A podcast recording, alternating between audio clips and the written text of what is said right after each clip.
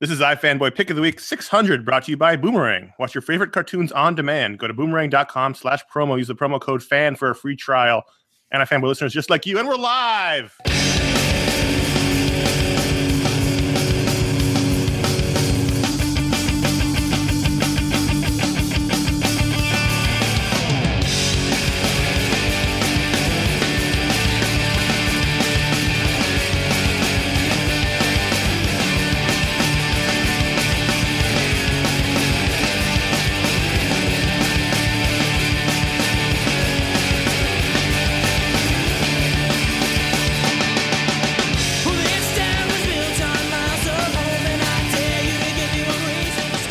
Hello, welcome to my Fanboy Pick of the Week podcast, episode 600. My name is Conor Kilpatrick. I'm here with Ron Richards Hello. and Josh Flanagan.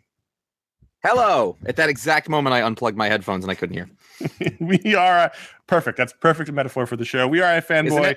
We like comics, and we can read a bunch of comics. One of us picks the best book they read. We call it the pick of the week. We talk about that book on the podcast, along with other books and various topics of interest. But that's what we normally do on these episodes that end in zeros or five zero. We like to do special shows where we live stream. We're live streaming now. People are watching us and commenting. And we like to do an all email show where we list, we take your emails, the ones we don't make it to the show, and the ones we ask for, and answer them in a super special long episode on all email So podcast. You, you can never say that we don't involve you, the listener, in the iFanboy experience. Well, tonight they're not listeners. right, No. they're viewers. They're viewers. It's viewers. not viewers. Well, some we've got live viewers right now, but the but the folks listening to this in the podcast form will be listeners. So not so much viewers, but listeners. And the thing is, Wow. a couple things to note. One, uh, as we record here in Los Angeles, it is 90 degrees in my apartment, and I have a towel to mop up the sweat, which is not very dignified for the chat room people, Just but, under him but that's all we got. Um, to prevent Also- cooling. Ron and I are drinking. Yes. Uh, so, what are you drinking, Ron? Um, I am drinking uh, Hell or High Watermelon from 21st Amendment Brewery, and it is a watermelon wheat beer. Uh, that is one of my favorite things about summer. Oh, wow. Delightful.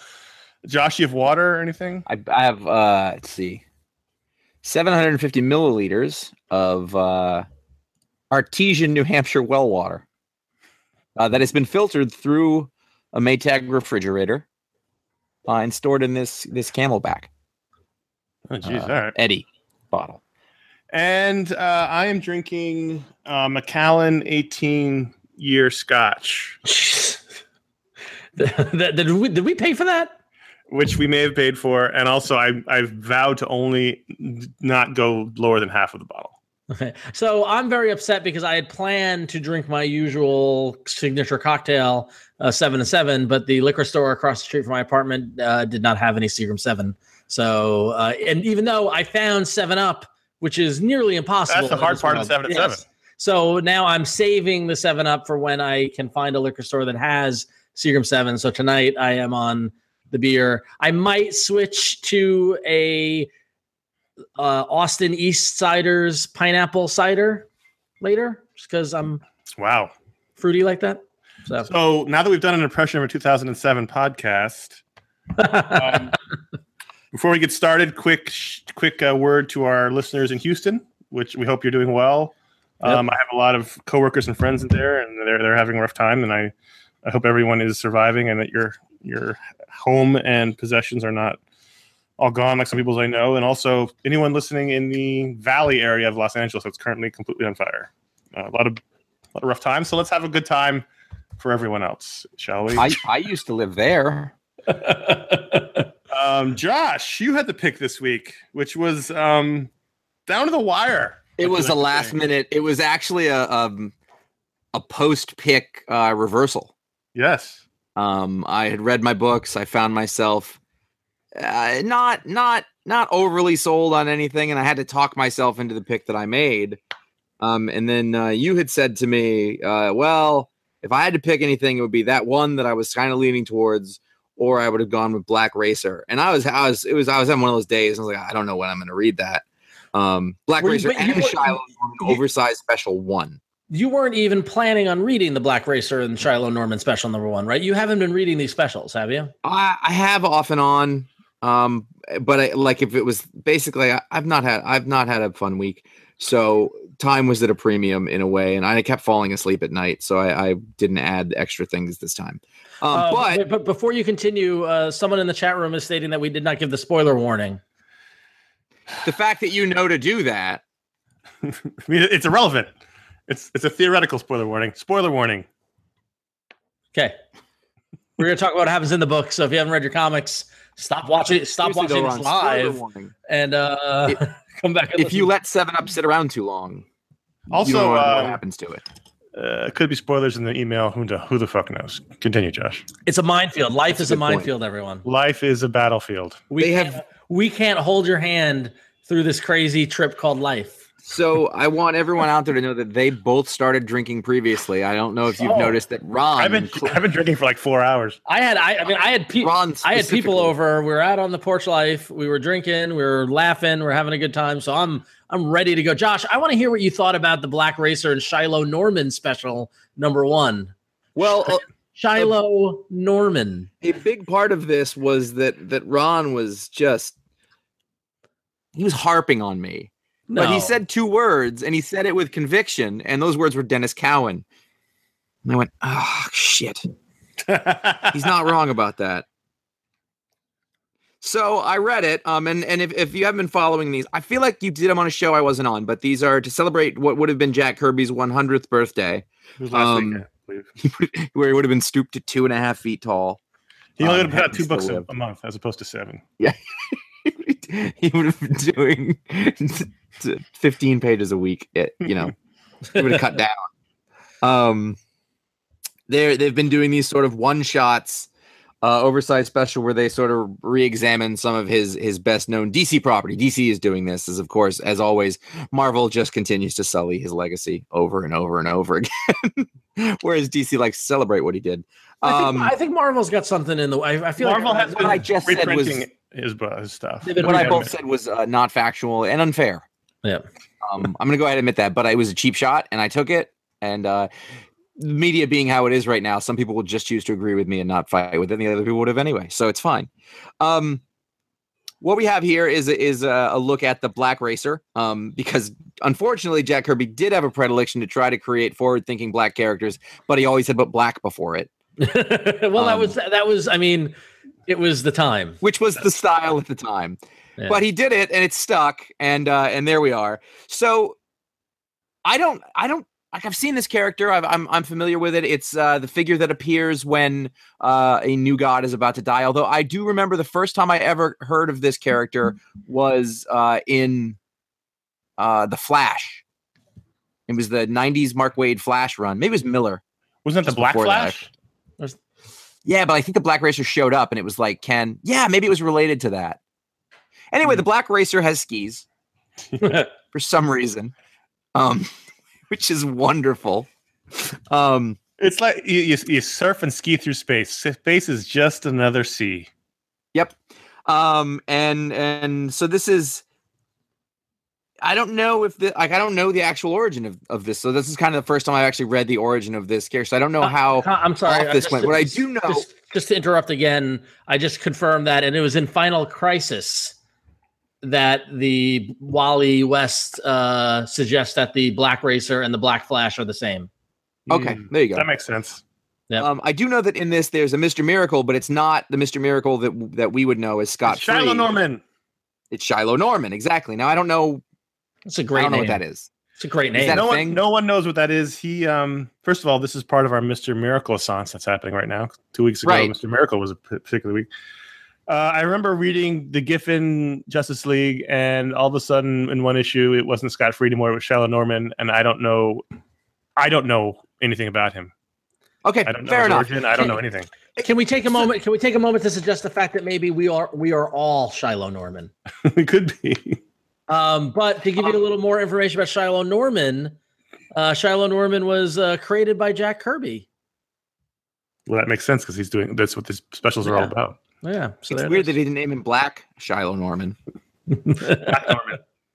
Um, this feels like a Goodfellas minute episode. Let's let's let's let's let's turn this back into. Let's. So I let's- want to go ahead and talk about this issue because the fact is, all the stuff that I just said doesn't matter because the only thing that needs to show through um, when you're reading this, written by Reginald Hudlin, um, Pencils primarily by Denys Cowan uh, and Ryan Benjamin is backup, with inks by Bill Sienkiewicz uh, and Richard Friend. And you can really tell the Cowan Sienkiewicz pages um, Yeah. in this thing, and they are a joy to behold. They are a delight. They alone, that the, the, to, the, like alone, that's enough. It, it really is. And I know that that I, I shouldn't say, but so this stands on its own as a thing that I'm gonna that you can just read and it, you see.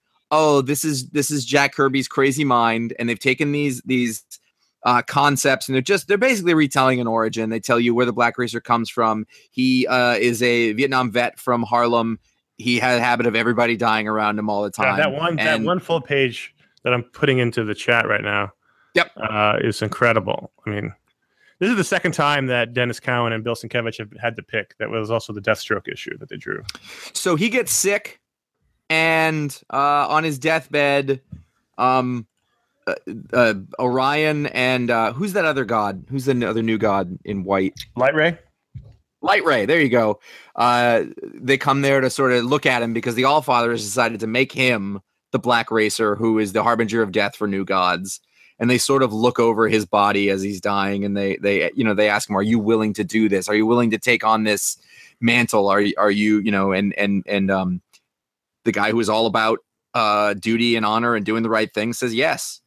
And so then we switch to i guess what is present day um as as now see now i'm seeing scott free right okay. As shilo norman prepares to be in some huge death trap and he finds out that the black racer is indeed upon him. And so it becomes a race against time. And the story basically goes around the idea of of the black racer is supposed to be um uninvolved not unlike a watcher. He shows up when it's time for death and he takes the soul um, but in this he makes a choice um, because he finds out that the the ri- uh, escape rig has been tampered with by the person who made a bet that he would give a billion dollars to the homeless um, doesn't want to give that away so he he, he, he cheats uh, and they find out and they, they stop it and save uh, Shilo Norman slash Mr. Miracle um, and and and so basically the point is the black racer gets involved like he he gets involved in a way he sort of makes a choice and and that's he's not supposed to do that but they decide that's that's okay that's the right thing so that's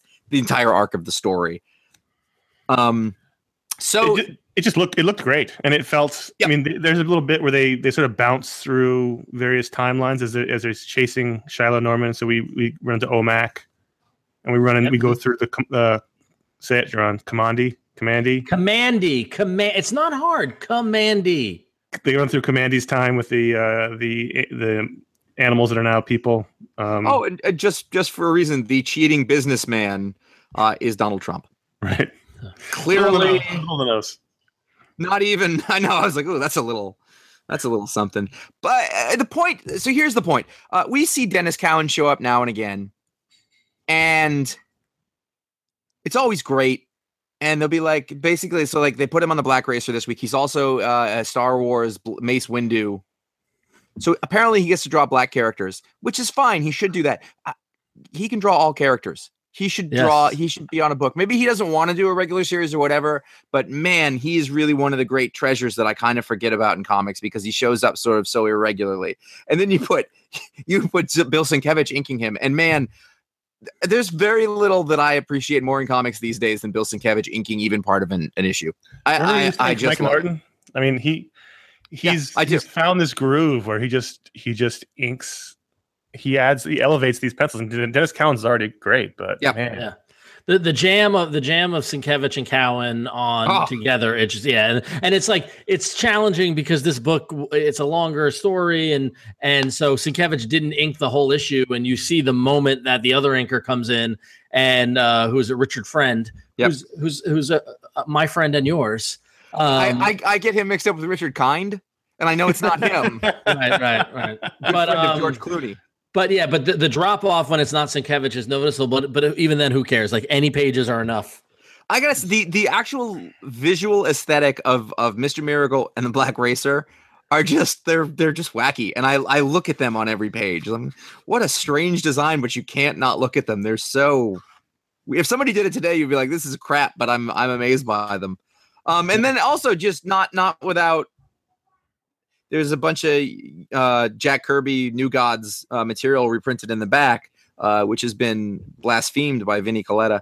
Um, Listen, what's But- so funny about Kirby, uh, the especially reading a lot of this Kirby reprint stuff from DC, Yeah. was that like we've all vilified Vinny Colletta as like destroy, but like Kirby worked with the dude for like 40 years. He, Totally. he never complained. You know what I mean? Like, Yeah. well, yeah, but you also like you know uh, what I would tell you is with those they they're maybe sometimes better to be looked at than read.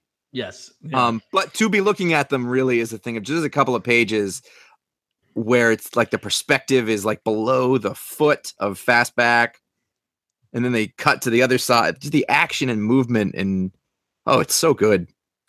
Yep. I, I was just flipping through this, saying, "Oh my, oh my goodness!" It, it was it was a nice day in the iFanboy staff Slack where Josh is, you know, you know, meandering around what his pick is going to be, and for Conor and I to point this out to him, and for him to see, like, it was a nice little kind of everybody came together. Was it? I felt like it was a Oh, team. immediately.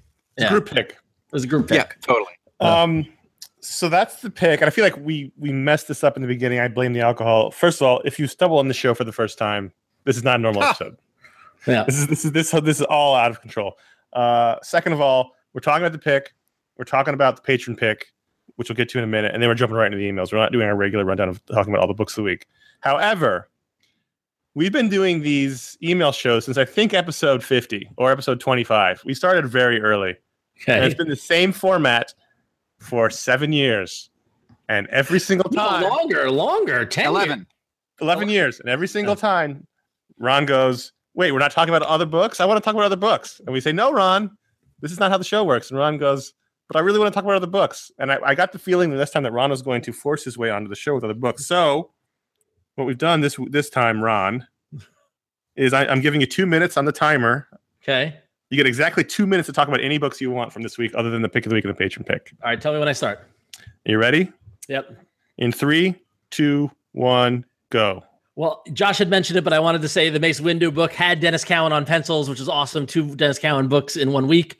Star Wars number 34, 25, some number. I can't read it on my tablet. Um, Thirty-five. 35. Uh, despite Salvador Larroca in the photo reference of Harrison Ford's face, great story of Han versus a Hutt. That's fantastic. Um, and then I would just like to defer the rest of my time to Conor to talk about Generations Hawkeye and Hawkeye. Conor, that goes to you. I'm not in this. This is not no, my no, I want. I would like to hear Conor talk about Generations Hawkeye. Generations Hawkeye can go fuck itself. Um, It's best that I don't know, right? you didn't read it? Oh. God. Of course not. Um, I haven't read any of those books. it was the worst one. Uh, for some reason, they decided that Hawkeye wore pink when it, clearly he wore a purple costume. So there's, there's a pink joke about his costume. Sorry, Conor, Uh, how much is how much is how much time is on the clock? one more minute. One more minute. Okay. So thank you, Conor. I also enjoyed Infamous Iron Man a lot. Um, really good. Uh, really good. yeah, X Men Blue. I less of the magic stuff. Get back to the the the. the Yeah, I team. agree.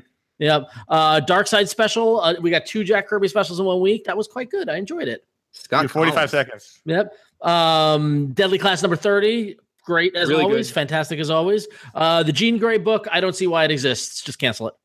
Um, 30 seconds. Deadpool 35 was enjoyable. So Gerry Duggan just killing it. A good wrap up to Secret Empire. Um, and that's all I got. Generations Hawkeye, Conor's favorite. What book, did you What did you think of it? Oh no, I thought it was garbage. I thought it was bad. Yeah. Yeah. So So we're, are we going to just sit here for 15 seconds? less than two minutes. There you go. Um, I just want no. Mainly, I wanted that. I, I actually read a goddamn Mace Windu book because Denys Cowan drew it, and uh, Five it had, seconds. Five seconds. it has some good Kit Fisto. I'll be honest with you. He's the one who present who brings balance to the force. All right, there it is. All right. That's Ron talks about other books this week because he really wanted to. Now it's time to talk about the patron pick before we get to the emails. The patron pick, of course, is voted on by our patrons at patreon.com slash ifanboy. That's where you can go and give at any level. You you can vote on a patron pick every Wednesday. This week, the patrons were very smart and savvy. They knew we were only going to talk about the one book. They didn't know about Ron's whole uh, deal there, but they they wanted to make sure we talked about Secret Empire number 10, so much so that it doubled the second place book in terms of voting. It blew the competition away. Wow. J- Josh, we dodged that Savage Dragon bullet once again. And uh, We're talking about Secret Empire number You should not 10. have said that out loud. Secret Empire number 10, the final issue of Marvel's latest Nothing Will Ever Be the Same event, uh, written by Nick Spencer with art. It says by Steve McNiven. Um, Ah, ish. I don't know if I buy that. Rod, Ri- Ish. Additional art by Rod Reis, David Marquez, Paco Medina, Juan Vlasco, Jesus Aburtov, and Ron Lim. I think I think I think what we learn here is that it takes a village to finish an, a Marvel event these days. Um, so this was the only issue I read of the whole event, although I've heard you guys talk about all of the issues. Really? Uh, I don't yes. think I knew that. Yeah, I wasn't reading it. So, it's thoughts? so so first off, it's over. so that happened. That happened. But it may Um, as well not have. Now here's here's my thoughts. It ended. Ex- I could have predicted this from issue one how this was going to end. Sure. Right, like we saw it coming a mile away. Um, there is a moment. There's several moments in this book when Steve Rogers, uh, Cap Hydra Cap, uh, has the complete cosmic cube and remakes the world in his Hydra vision. Yeah. There's your series. right? Like I like it was literally a couple of pages.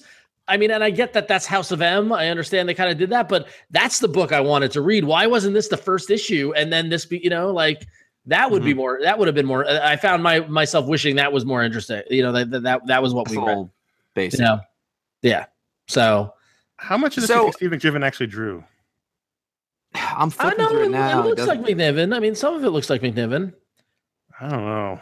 Yeah, the the the latter pages towards the end when when uh the chainmail, final fight scene, I think that's it. yeah when chainmail Steve comes back, that's him. I like that. I mean, obviously, you know, well, if if you, if you want to if you want to get me, Chainmail Steve with the big floppy boots comes back. yeah. I'm gonna like that. So when I I read this first because I needed to get out of the way, and also I think that I'd already had it spoiled for me anyway. But it isn't spoiled when it's you know coming from a mile away. Um, and I finished it, and I thought, oh, I have a kind of a good feeling about that. And then I remember seeing there's one extremely long article going around about this, about how bad it was, and I think to myself, who cares that much if it's bad? I, I really had that, and then I went back and I thought about it. I was like, all right, it's not great.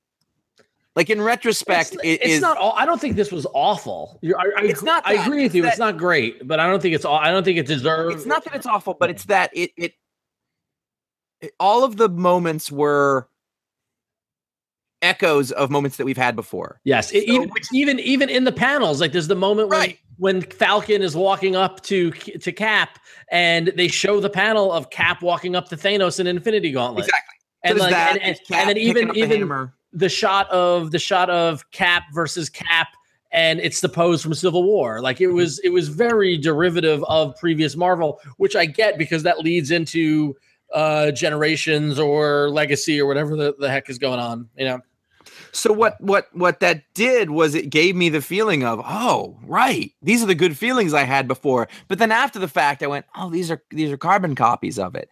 yeah. and I find that less interesting in retrospect. So, although I do feel like all of the hullabaloo uh, about this Hydra cap was uh, sound and fury signifying nothing. Uh, oh, if I- totally. but we if knew I- that was what was going to happen. I, mean, I really, I know that, but like, like at the end, I'm just like, the, what? I don't understand. I still don't understand what there is to get upset about, and it feels completely in the ballpark of what a Marvel comic does. Yeah. hundred percent. And and I, I I get not feeling cool about it, and I get not reading it, you know. But like even less, no, even more so than like people who were mad about So- before Watchmen. here's what I do. Here's what I do. You start Secret Empire, you give Cap the Cosmic Cube, he remakes the world, and then you get a month of all the comics as if the world was as Steve laid it out because they showed you in one page. They showed you one page of like Hydra astronauts get powers, and it's the Fantastic Four led by Cap, Doctor Doom. That's how they would have done it in the, in the. That's how they did it in the '90s. It worked back then. It would have worked. It would have. It would have worked now. Like we would have had a a, a, a, a crazy month of one shots of all of these characters existing in this weird Hydra world, and we would have loved it. That would have been. That, that's the difference between this. Like that. Like they they totally had it, and they mi- like there's your show. Well, There's so, there's your so here's the problem that we're left with. A, I'm not kidding you. This had a chance of being pick of the week just because they put him in the right fucking uniform. Yeah. Floppy boots. and then and then they had him pick up Thor's hammer. I'm not I'm not made of stone, right. Right. nor am I made of uru. But those are good things to show me, and they make me very happy. And it shows you again, again on Kirby's hundredth hundredth birthday. Yeah, put Cap in the fucking uniform. Although that's Yeah. sort of the re- refurbished one, but it's still Al- closer to the. Also, to answer the you my favorite moment? My favorite moment from this ep- issue. but Yeah. the very beginning when they're all talking i'm putting it in the window for people to see they're all they're all about to go at evil cap and and stupid hawkeye costume is, is about to say avengers assemble and then we flip over to the sh- full page shot of them assembling Mhm. Yep. and they're, they're supposed to become this is obviously a, a homage to secret uh secret war Mhm. Yep. um they're also going right at cap but they all have different eye lines yeah, they're all looking at different Oh, places I hated that. I Yeah, saw that page and I was like, oh, that's one of those group shots. That, remember, that was my big problem with Secret of Invasion. And then the next thing where they're all sort of scratching and punching at him, I was like, that doesn't make sense. but like um, to, to answer the, to answer the question, hang on, to answer the question in the chat room, answer the question in the chat room, they reset everything except they left Vegas to be destroyed. Like they left it, it, it- like No, this is my next point. The the so like the, the the resolution is that the cosmic cube girl says I'm gonna leave the effects of this. So all the stuff that's wrecked and the Hydra Right. stuff everywhere, so that everybody can see and learn from it. And that is so I don't want to deal with this. yeah. yeah. And it's pointless. You don't have to. They change reality so it didn't happen, and now they have to deal with an aftermath of a thing that. Oh, it's gonna be like it's it's like one of those stories where we have to deal with when they killed Damian, and then we had mm-hmm. to deal with sad Batman for years for no reason. right It's that, but it's the entire 616 universe. And I just said that without irony, There you go. which I hate. Um, Also, generations Like, happens in between backstory. these two panels here. And really? that's- Yeah, that's them. Flo- that's them. That's them beaming out to do the generations books. Oh, you're kidding me! Really? yeah. They come back reborn.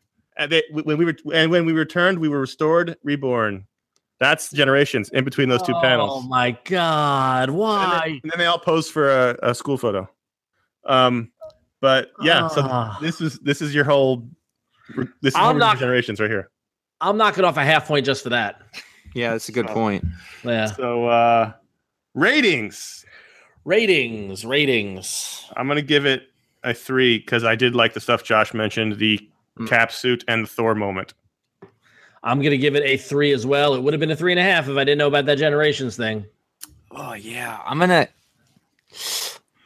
I'm gonna go th- three point two five No. because yeah, I am, I am. There is a chutzpah about it. All right. I like that there was a commitment.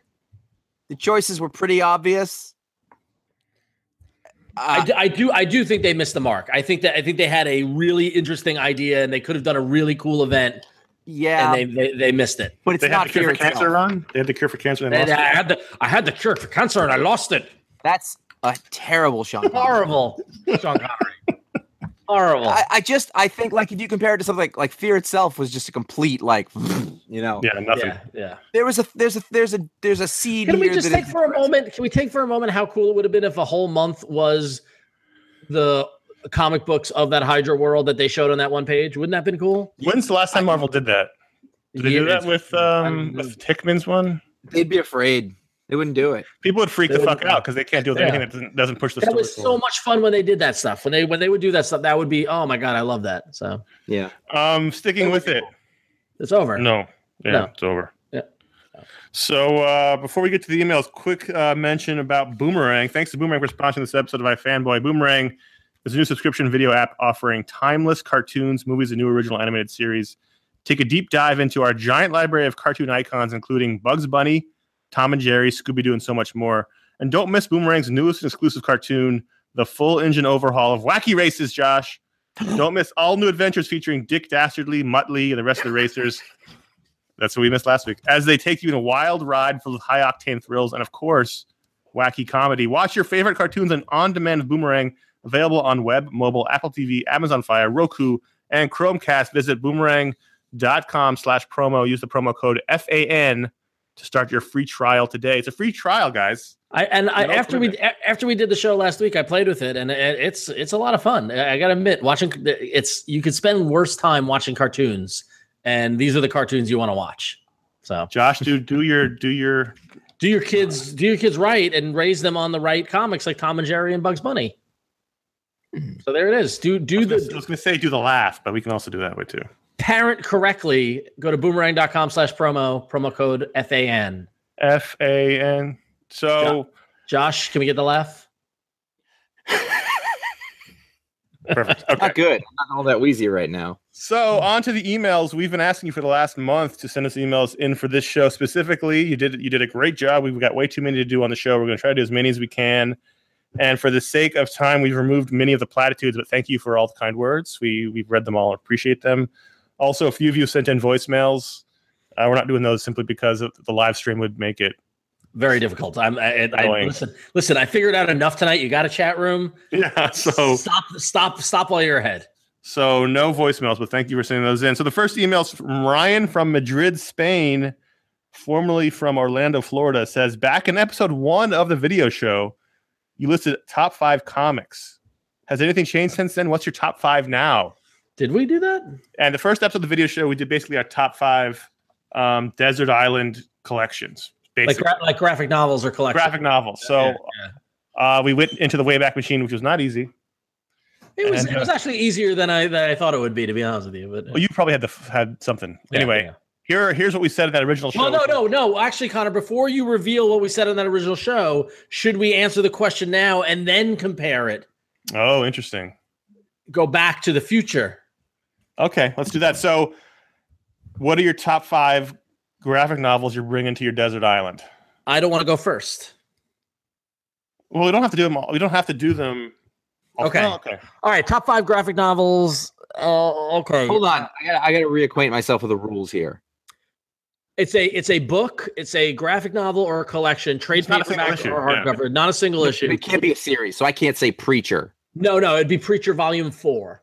Mm, well, maybe de- depending on. um Well, I guess you could bring one of. They're doing those giant collections. I mean, Is it all in one? Okay. I feel like it's at least two. Fine, you can you can fine. You can say Preacher, like fine. Okay, fine. I, th- I but you can't you can't say the Avengers. okay, fair enough. So it'd have to be a limited series, basically. Yes. yeah. Okay. All right. Okay. So All right, I will go first. Fine. it's tough for me because I know what we said before. Continue. All right, yes, that's why you'll go last. All right, I will say X Men Dark Phoenix Saga, Uh huh. X Men from the You Ashes. said that for you. Said that's on the other one. Dark Phoenix is definitely on the first That's one. fine. Let's we'll go back to the other one. And No, we'll no, see. I'm, I'm making a prediction. I'm Yeah, I'm- okay. X Men from the Ashes. Um. Well, if we're doing Josh's preacher rule, I'm going to say Strangers in Paradise, the the big the the omnibus. Well, yeah, you can say that because he put out a Yeah, collection of the whole yeah. thing. Yep. So Strangers in Paradise. Um, Parker the Hunter. Yeah, okay, interesting. Nice. How many is that for? Um, That's four. You can just say the Martini edition. You get more in there. Yeah. Uh, okay, yeah, Parker the Martini edition. Fine, I'll do that. Um, so we get a, a lot, a whole lot of Parker in there, and then um, that last one is a tough one. Astro City, Lo- Astro City, Astro City. Wow.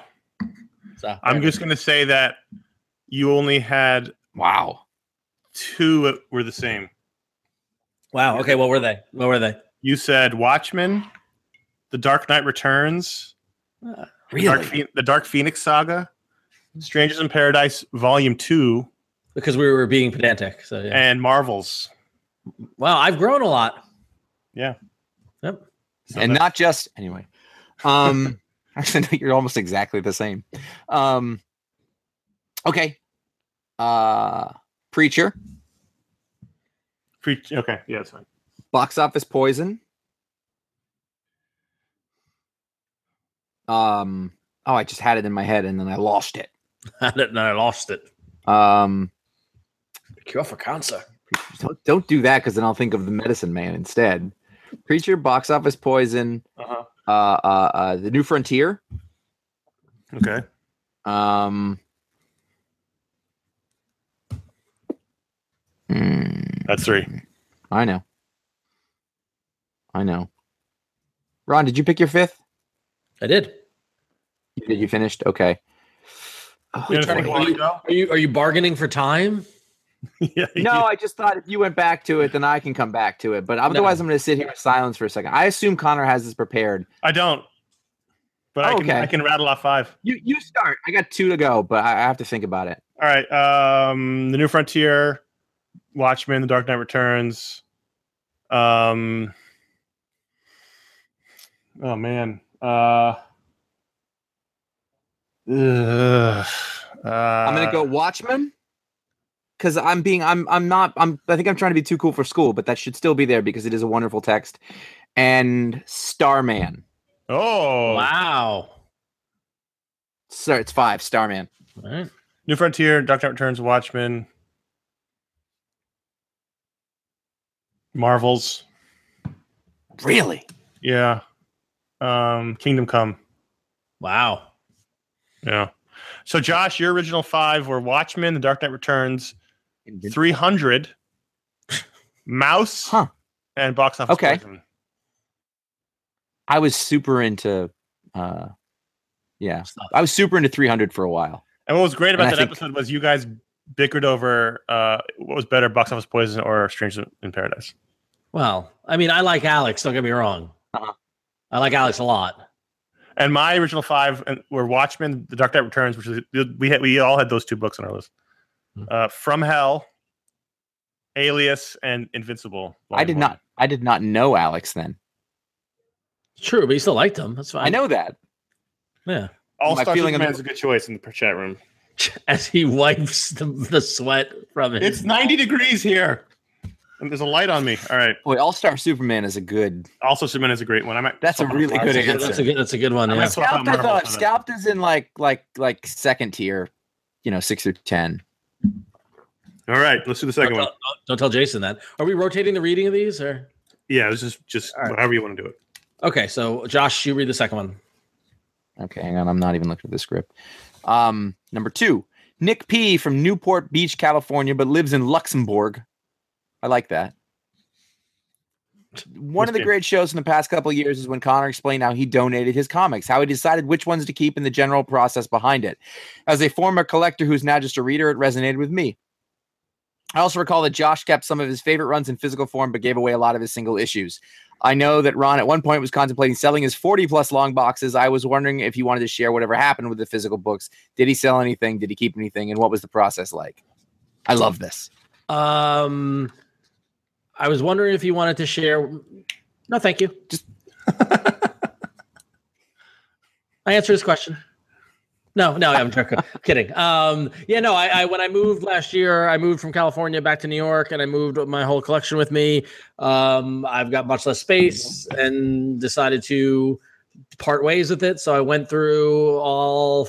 At that point, it was 60 long boxes, and I went through every long box, and I pulled stuff that mattered to me. I think I ended up keeping maybe two or three long boxes total. Basically, I kept my complete run of Uncanny X Men as well as various selects, like some stuff that I wanted to keep for myself.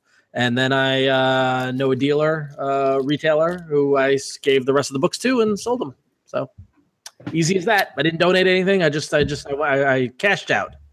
So So, as uh, people on the video show behind me might see, there it is. There's there's my comics. There are 10 and a half long boxes there. I have very little attachment to them uh, in any way. And if I had a thing to do with them, I would probably keep that short box on top. And I have another short box upstairs, have stuff in them that I l- really love. Um, just a collection of issues, which is the same box that I probably referred to in that thing you're talking about. Yeah. Uh, the rest of it, I think I have one box that has like that I actually organized the runs of my favorite things. I think all of Gotham Central is in there. I think all of um, Y the Last Man, all of uh, the Ultimate Spider-Man is in there. But I would probably sell them. I just haven't been able to figure out how I'm to. do pretty sure Ultimate Spider-Man One is one of the books I pulled and kept because I'm like, oh, that's actually valuable, so I'm going to keep that one. So, Yeah, um, books like that. I would like to note that I did not get rid of any of my collected editions. I still have boxes and boxes and boxes. Yeah, I have all boxes. those. I have all Que- those. Queen and Country I have in there. All those, I think. It's a couple of series that I really found. Um, I was very close to. Cool. All All right, right. number, number three. Next question, number three. Josh F from Chicago writes in, not you, Josh. Um, and he says the three of you always seem to have a good handle on story structure and all that goes with that. Hmm. All that goes with that. All the great structures. I've always enjoyed listening to your critiques. to what do you owe your analytical knowledge? Are there any books or other resources you would recommend of the uh, to those of us who might be interested in learning more about the nitty gritty of storytelling? This is something I've wondered about since I started listening to the podcast back in Gulp OGs 2008. So how, how did we get so good at analyzing story? Um, I think I think for us, at least for me, uh, I've read a couple of things. Like I read Bendis's book Words for Pictures recently, and I've read Really? other yeah, I read, comics. yeah, I read other stuff. Understand understanding comics that help a lot actually by Scott. Actually, yes, understanding comics is a must read. But that's But- not story structure so much. No, that's storytelling. It's how comic stories Comic structure. story. Comic yeah, I mean, structure. like honestly, like I remember because I read Understanding Comics when it came out when I was in college. So I was like Mhm. 18, 19, and the just the time juxtaposition, the idea like you see three panels and there's a guy and a door. And then the and then the door open, and then the guy in another room, and in between those panels is when he opened the door, and when it like just understanding that was like a big deal for me. Like, you know, I I know we get it, but it's the kind of thing like putting a name to what you already think you already understand, like a concept behind it. Um, but I also just chalk it up to the combination of reading a lot of comic books, like the Malcolm Gladwell, like 10 I think 10,000 Yeah, hours. ten thousand hours, and that and that- also having to talk about them. Yeah, well, having to talk about them, but also having the opportunity to talk about story with people who make stories. So the hours that we've done interviews with writers and artists, the time that I've spent personally alone with with comic people, like look analyzing stuff, looking at stuff, like having them point out what's wrong with it. Like so, I've I've learned a lot from the people that I've talked to. So yeah. we all we all have a baseline of going to school, media, Yeah. and have, going, having media training. Um, but I think it's mostly if you go back to the original iFanboy from 2001, you see our pick of the week reviews. They aren't great. I think it's mostly from doing it for 15 years. Yeah. or But 17 also, that like that's the thing that we're all interested in to varying degrees and in Yeah. different ways. I mean, we like watch a ton of movies, read a ton of books, and and, and, and we talk this is how we talk about them and and what i know is that in the rest of my life i can't talk to other people like this right, because people don't think about it like that but this is you know my area of expertise in in a way you know specifically as it pertains to comic books. But we're always talking about scripts and three act structure and and story and character and like this is the thing that gets us going it gets us jazzed. And we've been doing it so long like this but also like where where people are listening not just audience members but you know sometimes people who write the stories and we have to be able to not sound like morons i think and I, we take Right. that Well, seriously and, so we're and, learning. and also and also we talk about like like you said in our spare time like we we talk Yes. about tv and movies and books and things like that and like we're, we're always talking stories so like that's yeah and it's like it's not just that it was really good it's like why it's good and then i'm like well i don't know that i like this part well there was th-. like that's our dia- that's our dialogue that's literally what we do all the best time. thing we could have done for ourselves was place the arbitrary li- rule of a thousand words for the pick of the week review because that was a serious review. Yeah, you couldn't just point. say I liked it. You had to really say why Ron- you Ron liked well, it. those are the those are the two Ron things did those are- that. we those are the two things that, that that were really good like putting putting the thousand word minimum on or whatever in and around a thousand Yeah. words for the review and then also when we started the podcast when we said don't dismiss something as just this sucks Right. like we said Right. that, that was we we put very few rules amongst each other but that was one that i remember early on where like if you're going to criticize something you got to explain why Unless you're being really funny. yeah true. Um, uh, Ron's most likely to chainsaw review. Really, really, really, really, really, really good. Um, the next question comes from Easton B, who's in the chat room. I think I saw his name earlier. Easton B, who currently has no place of residence and should hopefully be in Egypt by the time the 600 episode airs. Easton, are Easton, you are, in- are are you in egypt are you What? okay there's a story right there's your story right there by the Yeah. way Easton wrote in a lot of questions. So we'll homeless guy moves to moves to egypt three. He, let's go one by one. So his first question. I'm very curious to know. homeless guy who's heir to the bat fortune I'm very curious to know what you guys think about the news that Warner Brothers is making a whole new DC movie universe, essentially, with the announcement of the Joker origin movie that will not be starring Jared Leto. I personally personally think this is a terrible idea with only one good DC movie out of four. How many of this? How many of these out of continuity movies will be good? With the knowledge of Martin Scorsese involvement, are you guys less wearied? And assuming Warner Brothers does go through with this terrible idea, what out of continuity DC movies would you like to see, and directed by whom? all I have no thoughts on the Joker origin movie. i tell you Why did did you you- actually read any of the articles about it Yeah, I read the dead, the deadline story, and I I hope they don't do it, but I don't have any thoughts on it until it gets much further down the line because there's been a lot of these announcements. Sure. So I, I, I tend not to engage in any brain damage on it. As You know, I mean, the only th- thing I would say is that like it, and maybe we're wrong, but the comics, the comics world has always proven the adage that you don't tell the Joker's origin. yeah, no, absolutely. But they did in Batman '89 and didn't really. Yeah, it's Well, here, here's my opinion of it. But I agree with that, Josh. Here's my opinion of it. And and Conor, can you guess the two words I'm going to say? Uh, no. Flame Garbage. on. Flame, Flame on. on. Go for it. Who cares? Make all the origin movies. Go for it. I Keep keep trying until one of them works. Go for it. kind of like that.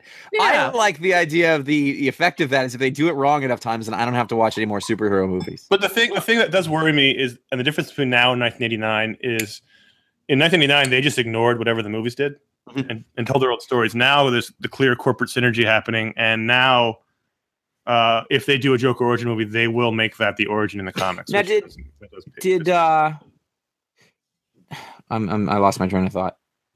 There was a question. There was a. I'm gonna remember as soon as somebody starts talking. Go ahead. All right. Well, let's do the question number two. If you come, if you think about it, you can do Yep. that too. Question number two: Excluding this email, I've sent in three emails and one audio recording, and only one email is ever responded to on the show. I've been thinking about this question since the first email was sent in. So my question is: What is the process of choosing what emails and audio recordings make it onto the show? Do you ever read an email and just decide to never touch it with a ten foot pole, or do you just throw it Yeah. into a waiting list? What's the process? Oh yeah. I- you know, we've never talked about this. we never have. I'm sure we have. No. I think we each, when one of us has the pick, they're in charge of putting together the script. They do whatever it is they do. I mean, I think we all have sensibilities, and at this point, about like, oh, this will be a good email for the show. This won't, but we've never talked about it. I will tell. I was tell you Oh, what. my- that's what you mean. I thought you meant in publicly how we choose them. Oh, yeah, we never talked about that. Yeah. Yeah. I, I'll tell you what my process is. When I'm doing the show, I go, I look at the email, I look at just the emails that have come in since the last show, Oh, interesting. right? Because I assume that you guys have parsed the emails before me and you've rejected or not, whatever. Um, and so then I, um, I, I try to find questions that I think I want to hear the answer to, that I like the question. If something is like a block of three paragraphs and it's a lot of text, it's not going to make Yeah. it in short Yeah. and to the point. That's the those are the emails I look for and, and with good questions. So that's that's kind of my. I like that we've been doing this show for 600 episodes, and I'm learning something about how you guys do the show. Um, so just for background, we have any we have an email address, contact@ifanboy.com. All the emails come into that. Um, we have, I think, currently around 200 or 250 emails in that queue. Uh, and at the end of every year, whatever doesn't get answered just put, gets put into a bankrupt file, and we move on to the next year. Because if you took all the emails we've gotten that we've never answered, there's probably 3,000 of them in there. and and also a lot of them don't Don't used to try to answer them all. Yeah, we we- used to, yeah, we used to early. We used to try to respond. That was me saying everybody gets a response, you know, like that sort of thing. But you get to a point where it gets too big. But also, some of the questions would be too, um, they're just not relevant anymore, you Yeah. know. So, Yeah, and, yeah, and some of them are not. They're like they're not fit for air. so You know, like- ye- right, good point, Josh. Like And there, just there have been some. good- I, I was gonna say, don't don't lose hope. Keep writing in. I would say the best advice is to keep it short and to the point and get Yeah. to the question and not and don't give us a lot of background or your opinion or anything like that. You know. So No, I mean you can give us your your like you can say your opinion, but like people will write in paragraphs. We, we're not going to read paragraphs. Right, it's bad radio or bad Yeah. podcasts. Yeah, yeah. so. All right. So his, his third question. My other question is less of a question, more of a theory. A theory all about Tom King. Tom King is fucking with you guys. With Tom King being a listener to the show, he knows your comic book pet peeves. Josh has already mentioned that Tom King has written has already written an issue with multiple pages of caw caw sound effects, which had been st- stated as annoying a few years back. My final part of this theory is that a few years ago, during a conversation about marriage between comic book characters, Conor brought up the example of Batman and Catwoman. Conor said that he thought it would completely change the character, and he doesn't want to see Catwoman yelling at Batman for not putting the toilet seat down. Seeing that Batman has already proposed to Catwoman, we're just taking one step closer to the argument about the toilet. So, Tom King, if you're listening, make this toilet fight happen. All right, here's my thought about this. If Tom King is using his position as a writer in DC Comics eh, as a way to, To troll troll, us. us, I will I, I will fucking yeah, I will like Tom, dude, I will I will buy you dinner. I That's a win for us. I buy. That- it. yeah, yeah, I will like if you will admit Tom King, if you will admit to that in public that you are planting seeds to annoy us on iFanboy, I will buy you a very nice dinner in New York nice- City during during the New York Comic Con. Like a nice, like we'll go to Keen's. Like I will buy you a good dinner. What about you- uh, If if that is true and to the point. Gray's so- Papaya? No, no, I'll go. I'll go a little more than Gray's Papaya. So, um, That's an I mean, I, that, that said, that said, I really got to believe that someone in Tom's position, and bravo to him for getting there and doing all the work to get there, is not going to mess with his editors at DC to No. troll us. yeah, I don't. That's I don't- why, if that's true, and Easton is correct, and Tom, you can confirm this, then I will buy you a very expensive dinner I've wherever had, you want to go. Name the restaurant in New York during New York Comic Con on me. I have had. I can think of one thing. This isn't Tom. It's somebody else. But a thing came up in a comic, and I was reading, and I was sitting next to my wife. I go, "He was thinking about me when he did this." And my wife's like, "No, he isn't." And I wrote to that person. I was like, "Were you thinking about me when you did this?" And I, they said, "Yep." I go, "Can I buy that page?" They said four hundred dollars. I said, "Thank you. Keep it." Question four, Ron. Did you ever send Tom King the comics you promised him for being an iFanboy member, or did you just ignore it like you ignored all my emails? That's a little passive aggressive there, Easton. I like how Tom King is like his the focus of his ire. Yeah. Oh, Tom sure King's I- a fan you deal with. I'm pretty sure I did. So Um, finally, I just want to ask you guys, ask if you guys have seen Little House on the Prairie because Ron has mentioned it before. yes. We grew up in the Why would '80s. Of course, we watched Little House on the Why, fucking why would I mention it if I'd never seen Little House on the Prairie? I watched a lot of Little. In fact, Little House on the Prairie is still referenced by me and my sister on a regular basis. Yeah, I mean, Yeah. Laura Ingalls is a very important figure in pop culture, and Ron, Josh, of course, We- didn't watch it because it, it was Right. it was popular. But uh, No, I don't. We think, I mean, if will I s- knew that at the time, that would have been. I would have been impressed with myself, and that being my reasoning. But I think it was more that I'm not interested in this at, at eight we or whatever. we we will regularly say "Paw, it's dark," and know exactly what I still regularly think of that Wild Dogs episode and get freaked Yeah, out. yeah. Um, they blew up the town. Onward, Christian You know, I soldiers think marching I into did war. watch it, but I don't think it stuck with me in any way. Oh yes, and like David in the chat room, Albert and the morphine addiction, like that. Like Little House, Little House had it all. It was a soap opera set in the frontier times. It was great. It was great. It was great. That- That's the Michael Landon Okay. show, right? I'm not. Yes. Yes, Michael Landon. Yes, That's yeah. a period piece network drama, huh? Think about that. for years, for years. It was and amazing. pop Yeah. super super popular. It was Right. great. Huh. All right, move on. Next question, Ron. No, Josh. Patrick from Snow Hill, North Carolina says, In honor of 600 podcasts, I wanted to ask y'all what your six favorite comic series that have came out come out since you started the pod. This is gonna go. Only series that started during your podcast. I will allow new volumes of comics and new starts on Captain America. I've been thinking about this question ever since I discovered Conor's actual name was Hunter. That's a long time listener. Let's just do one great series because six is a lot to go through for all three of us. That's Okay. almost harder. well, not the best, but like what what is one great series you think about from this era? We've talked about comics in, and I'll start because I I was thinking about it yesterday as I caught up on Invincible. I was Uh-huh. reading the uh, latest collection, Did that and start? That's, that's, yes, it started in this era. I think it started after we started, but um, that's a book we used to talk about all the time. It's a book that no no one talks about anymore. However, I think it's it is one of the best books of the last. Oh, totally. It's funny because it's the thing that, like, Robert Kirkman's never going to get acknowledgement for that. No, it's it's. I think it's way better than Walking Dead. Yeah. It is. It from a It- from a storytelling standpoint, absolutely. Well, I don't know. Walking It's Dead's different. good. I like It's very Walking Dead's different, good, which is- I think I- I wouldn't put Walking Dead in like a top ten of the last twenty years, but I'd put I'd probably put Invincible in, in the top ten. Hmm. It's, it's certainly book- the it's the best.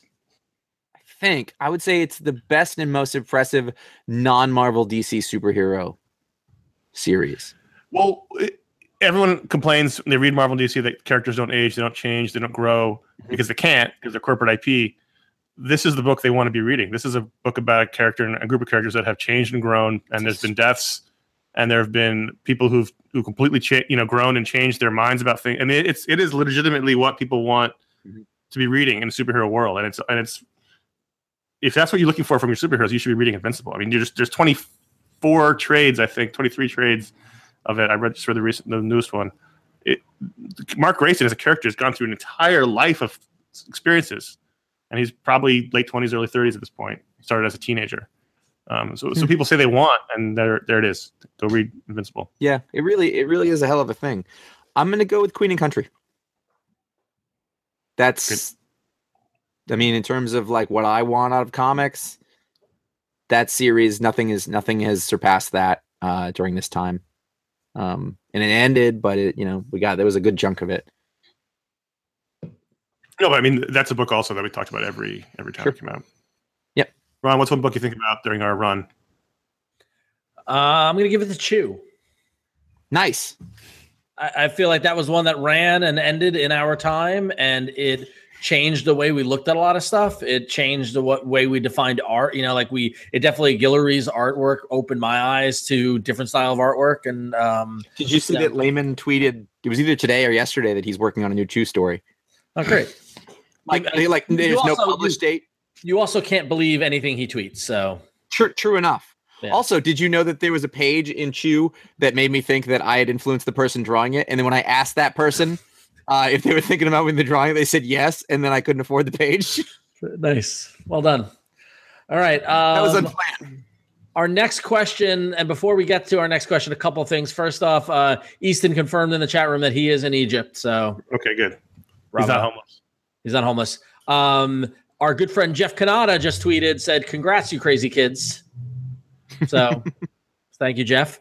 Um, and finally, we're almost at an hour so far, and we're on question six. out, of, out, of, out of how many, Conor? Uh, eighty. Out of eighty questions. So there we go. So we'll, right. try to go quicker on some of these. 80, Question 80, num- 80 questions. Yeah. Question number six. Brian C writes, and he was very, very funny, but I'm going to get to his questions. Okay. Um, he said, consider one or both of the following what if scenarios. What if the 90s image bubble hadn't burst and the founder series had kept on chugging along? Would Image still have turned into the home of diverse creator owned series that is today, or would it have become just the third superhero company alongside Marvel and DC? What impact would that have had on the industry today? Mm, well, if it's chugging along with those books and they're successful, they wouldn't have the impetus to become an indie creator home. Right. I mean, those guys were clearly trying to make another Marvel. Yep, Um, I agree. So I, I don't. think I don't think. Yeah, I don't think it would have been. A lot of guys who, a lot of guys wouldn't own their house. Yep. I mean, like, like that's like a, a lot of people made made their bones over at Marvel, and then uh, for a little while went over to Image and had like a second sort of overall cash in. Not like the first group, but like they learned to be very successful using that model, and using that step up thing. But Robert Kirkman is actually there would be no Robert Kirkman. Yeah. All right. Uh, finally, the second question What if Marvel hadn't And- sold and off? Think about think about what that means for pop culture, though. yeah. Like overall, yeah. that's huge. Totally. What if Marvel hadn't sold its off its film and licensing and kept all the rights for themselves? What would the Marvel Cinematic Universe look like today? What character or characters would they have started with? What would the motivation to enter the movie making business be if they didn't have the X Men and Spider Man pushing them to use their IP? Would Disney still have seen the potential in them and bought them? I The love that question because I love the story of how they lost their rights. Yep. But the, the last, the, the third question is easiest. No, Disney wouldn't have bought them if they hadn't made all those movies. Right, no, but but assuming that they had X Men and Spider Man and they they started making movies with them, would Disney still bought them? Well- Absolutely, yeah. Like Well, I mean, Yeah. it, it's actually really it's a hard question if you unravel it the way he has. I mean, he's right. If if if Fox and Sony hadn't made X Men Spider Man, would those other films have been made? Maybe not. Um, but would Marvel have made X Men and Spider Man? Uh, they've they've been trying to make movies since 1970 And failing. that. Well, that's what I mean. Like, do people know? Like, basically, they they found this sort of third party guy, and he was supposed to go out and, or he bought all the rights for nothing. Yeah. I mean, for like five thousand dollars, I think it was, like in perpetuity. It's like the the deal that uh, Michael Uslan has for for Batman and a couple Yeah. of other properties, where like it was a deal done really early on when the comic companies had no money and no idea that they could these things would be worth anything and they just sold them off for pennies on the dollar but also, I mean, they sold to Fox and Sony specifically to stay afloat. yeah that's So they point. would they would go That's out of really business. They Marvel would be out of business if they. you know what they would have lost money it doesn't matter because marvel would have never been in a position to make their own stuff until they got the money that came in from the licensed stuff pr- previous to that and that's how It- you do marvel studios in 2008 It's like pulling the string of a sweater. It all starts unraveling if you if you don't sell those rights. i think they would have gone out of business I think so. Or DC would have bought them, or something would have happened. because they would have kept trying to make movies and they wouldn't have been able to before a certain era because they would have all sucked before they figured out and they wouldn't have made it to the point where they could actually have the successful one Yeah, I think Warner ah. Brothers owns Marvel if they don't sell. Wow. Yeah. That's that's a bold. Well. I think somebody So it buys turns them. out they they, go out of made a really good choice. Yeah. So let's go. Next- next question. Whose turn is it? Mine. Yes. Caleb S from Minnesota. My wife calls you my comic friends. That's in quotes. Aw. Hello, Mrs. S. Let's skip the. Uh, I've been thinking about it for the last two hours while sitting in a meeting at work. My favorite character in comics is Nightwing. I see him as the most hopeful character of characters in comics, always trying to see the best in others. I am the complete opposite of this, and that and that is what draws me to the character. I wish I was like him. What characteristic draws you to your favorite characters? Are there any characters that have a primary characteristic personality that you are nothing like, yet you are totally compelled by them? Ron, what do you, what draws you to Cyclops? He's the backbone. He gets he gets shit done. You can depend on him. And you you do compare yourself to him. I, I try I try to live a life like him. That's what I mean. Live Yeah, your yeah, best it's- Cyclops. I'm sorry. You live your best Cyclops. I try to be my best Cyclops. Yeah.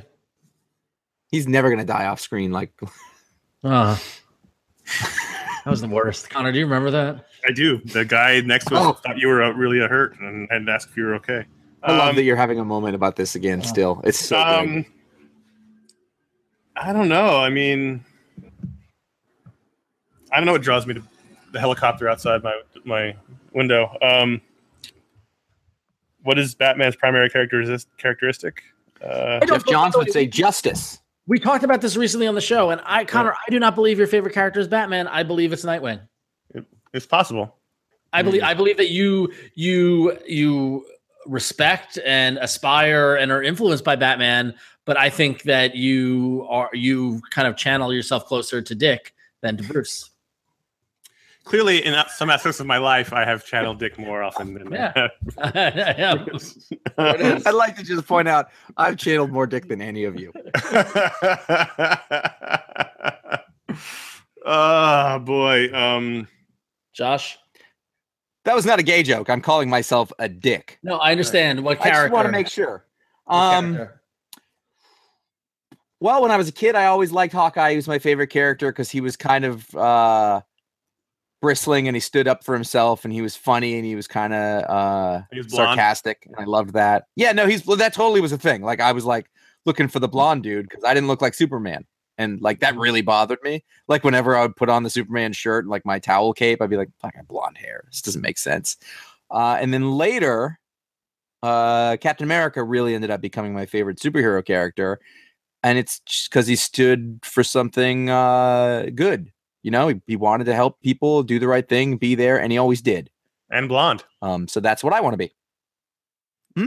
Oh, And- Aryan as fuck. Yeah, Aryan here's fuck. Uh, Just a bunch of just a bunch of blonde white guys. A Bunch of blonde white You guys. love that Classic Avengers Gabe. run. Yeah. Classic Gabe. what? was it wrong. It wasn't number wrong. eight? Number eight. So I got to go back to that because I was looking at you while I spoke.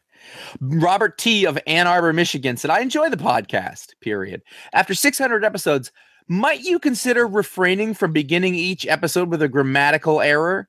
You should say one of us picks his, not their favorite book. Uh, you're right. Go screw. There, was that Go grammatically screw. correct, Mr. Bobby T? what part of that don't you understand? Go screw. Oh. All right. Uh, for now, by the way, we will continue to say that forever in perpetuity just to annoy Robert. For spite. For spite. That's Um, guaranteed. Next question is Jeff. But we'll think of you every time. Jeff from Georgia says, I've been thinking about this question for a good six to seven months, but then you guys recently talked about how the Hal Jordan book is really just a good space cop story, which made me think about writing this email for about two and a half more weeks. That Secret War of Thor's book was good because it was a murder mystery. Flintstones was great because it was social commentary. What books or properties need a good genre shift in order to spice them up? For example, Fantastic Four is a sitcom, X Men is a Twin Peaks type crime drama. You're just pandering to me with that one, Jeff. Um, uh, Ghost Rider as a romantic fantasy, Superman as horror, Legion of Superheroes as a teenage fairy tale. What do you think? What what what uh, what books need a genre mash? All of well, any any book that wants to be canceled. I mean, they they try books that aren't action, action adventure. I mean, Space Cop is a is a book we want Green Lantern to be, but it's not. That's why we, we called it out because it felt like that issue. Um, it, Yeah, yeah, it's uh, it doesn't stick. It's usually fun, but that's a good point. That really, you just really took the air out. they of haven't they haven't done a straight up. I mean, Giffen and DeMatteis' Justice League was the only time they ever successfully did a straight up sitcom superhero No, book. Conor. No, they weren't doing a sitcom. They're doing vaudeville. They were doing vaudeville. God loved Keith Giffen. Uh, Uh. Bill S has four short questions. Number one, thoughts on the term floppy. You mean discs? I hate the term floppy. Yep, so do I. Josh, I I don't feel one way or the other. I, I've said it probably just to get to something quicker, but I would just say issues. I, I don't, I don't, I don't hate it. I, it doesn't bother me really. question two is six issues the standard for miniseries now. I've purchased some from Dynamite and IDW and really noticed the decompression lately. I mean, it, it's it's five or six, and that's because that's a good. No- I mean, that's a trade. Yeah. Like I, I'll tell you, I'll tell you straight up. For my time working in publishing, it was real hard to make a trade out of four a four issue mini.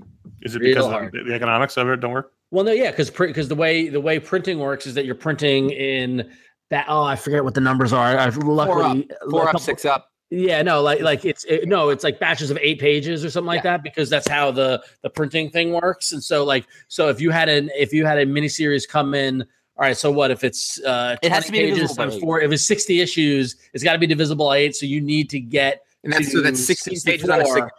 Yeah, exactly. At a but then you also have the cover. Like there's all this math that goes into it, and so you need the certain number of pages to get up there. It can be done. It's just a pain in the ass, and you'll notice that. Um, like somebody's in the chat room, "Kill or Be Killed" was four was four issues that had a lot of probably had a lot of back matter in the back of it to, to pad out to get there. You know, so it's And then the other side of that is eight issues or 10 issues. Then you're talking about a bigger investment in printing the books and therefore a less likely sell sale.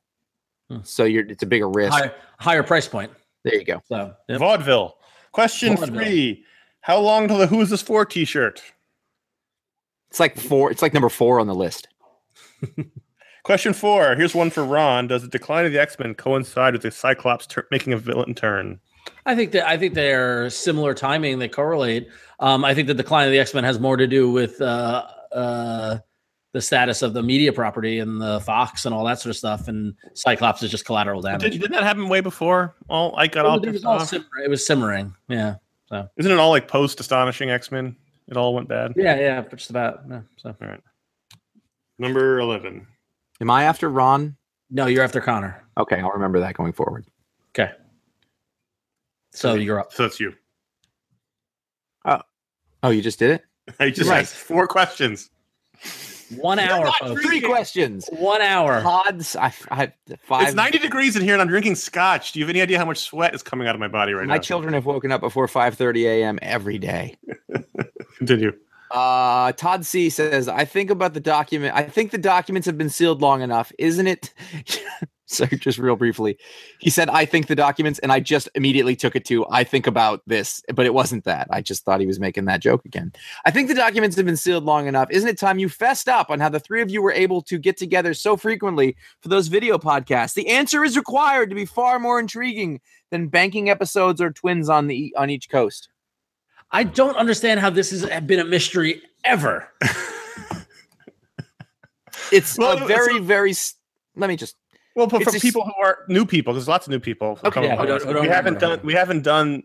We did a video show from 2007 to 2011 or We did it that 12. long? Beginning of 2012, we stopped. We stopped right after I moved to California. Do you want to? Can I just say, by the way, like very briefly, the other day we mentioned an iFanboy Mini, and I went, "We did that every day." I was amazed that we did that. So we did It's a, we had a we had a weekly video show that we did for four years, or we'll say four years, and we and in the, in that one year we did a mini sh- a mini episode every day. So for four years we did a lot of video content, uh, and and then we started. The three of us lived all around the city of New York. In the middle of it, Ron moved to San Francisco, and everyone became obsessed with how we were continuing to do the show. Uh, airplanes. Yeah. Pretty much. I mean, like, luckily I moved to San Francisco and had friends and family still in New York. And so I, you know, for the majority of the 10 years I lived in San Francisco, I was in New York once every three months or so. And you come here for work, like for I would your come here. Oh, I job. yeah, I would, I would have like either Comic Con or I'd have events or I'd have stuff like that. I would always, f- admittedly, I mean, it was. I will. I will. I don't. I'm gonna pat myself on the back here. I was able to finagle stuff like, oh, Sure. I'm going to South by Southwest, so let me go to New York first and then go to South by Southwest. So let me, you know, like I was able to move stuff around because because we had stuff to do. Then But I, I would fly in, we'd pick a day, and we'd go to Conor's house and we'd shoot or mine. six, six episodes or Josh's, and we'd shoot five or six episodes. I mean, We the- sh- the other thing is like it's important to remember that during that time, Conor and I, and then eventually Ron, we were full time on iFanboy, so we were always able to make time for it. Right. Right. So it was like if Ron, we knew Ron was going to be there, then we knew we can do that. Then we didn't have to move anything around. We didn't like that actually was the priority, so it was a little easier. Right. Um, after, no, yeah, yeah, yeah. So, I mean, but eh, but anybody block shoots. I mean, that's what any show does. I mean, not like like dramas, but any kind of uh, game show kind of thing or sort of panel show. N- they don't get together and shoot one day. It's not worth it. You shoot as many as you can. I think we would do, you know, three to five episodes in a day. Five We was did, we did four to six. We always did the four because four would cover a whole month. right. We, would- we would try to do a little more, but also we, we couldn't we couldn't do more than that. If we did more than six, we got real. No, do you remember the one time we did eight? And the seventh and eighth show were really bad because we Yeah. were so gassed. We had nothing left. And we decided we couldn't do that. any I think we capped it at six at that point. But, you know, we would just pick one day, usually a weekend, and we would just shoot all day, back to back to back. We'd bring clothes. Mhm. Everybody would have a stack of clothes. We'd shoot an episode, change our clothes, shoot an episode, change our clothes, shoot an episode, change our clothes. Um, it wasn't, I mean, it wasn't that difficult. Let's move on. It Ron, was Move though. on. It was fun. It was fun. Good times. It was, was. fun. It was hard, but it was still fun. Okay, so there's your answer. Don't ask me again. All right. Um, Bilal from Utrecht, Holland. I'm sorry, I mispronounced all of that. Are you You think guys you got Holland right? I got Holland right. Are you guys willing to give manga another chance? I know you tried Death Note and some other books, and I thought it didn't. I thought it didn't really connect with you apart from Pluto. If I may, I would like to get the following books in the limelight because they des- deserve many readers. As I highly think of, as I think highly of your comic book knowledge, I'm curious about your opinions. The books that earn your attention are Planetes, P L A N E T E S, sci-fi space adventure, but also what it means to be human. Ugh. Vinland Saga, a Japanese Northlanders, but more epic. Monster, from the writer and artist of Pluto, an exploration of characters, superb thriller. Um, so Bilal, you're correct. Uh, I, I, I can speak to other guys. Manga is not a priority in my life. I respect it. I understand what it can do. Um, I love Pluto. I have not read anything since then. I recently recommended Pluto to a friend of mine, actually, and his kid. Um, I have heard of Monster because it's by the same creator as Pluto, and I've thought about reading it. I haven't. S- since then, I did read. Oh, what was the horror one that I read that Kieron recommended? Um, let, I'll look this up. Uh, Josh or Conor, what do you think of manga?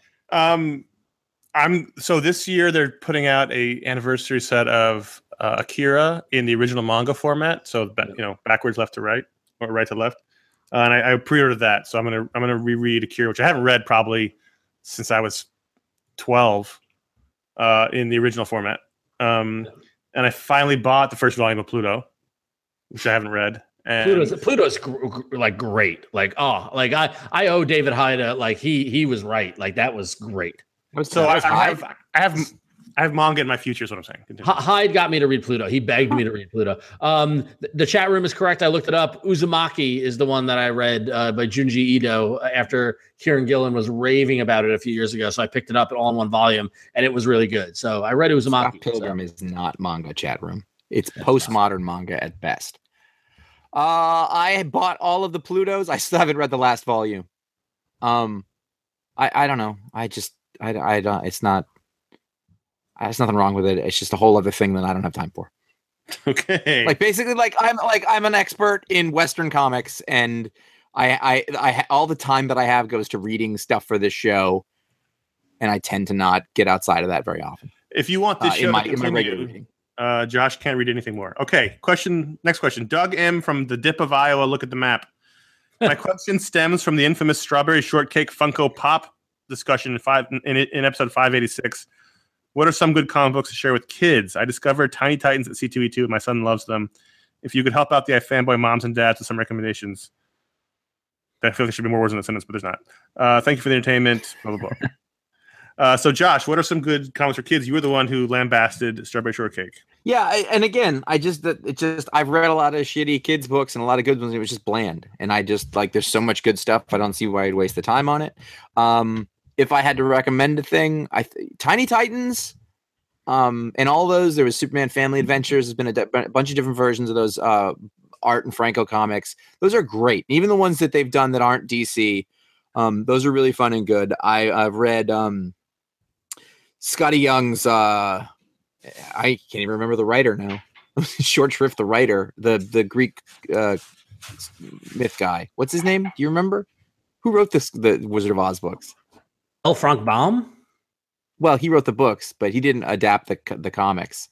Um, we put him on the show once a long time ago. But I, Conor, do you remember who wrote the Wizard of Oz comics that Skottie Young drew? He was the guy who did the stories about. He did the the Greek comics, like the Greek myth comics. Oh, Oh, You Eric look. Shanower. Eric there Shanower. go, Shanower, exactly. Yeah, Shanower. Yeah, yeah. Um, those are Those are really good. Um, Judd Winick's Hilo books um, are Yep. another They're good. Really good, uh, and he really sort of cares about that. Um, uh, there was one more that I was just thinking. Oh, I mean, I don't know that these count, uh and they just did the movie and everything, but my kid loves like loves the Captain Underpants books and and like the Dogman My- books that are sort of the My, spin-offs. of my, those. niece, my niece was when the movie came out. My niece was all over that. Yeah.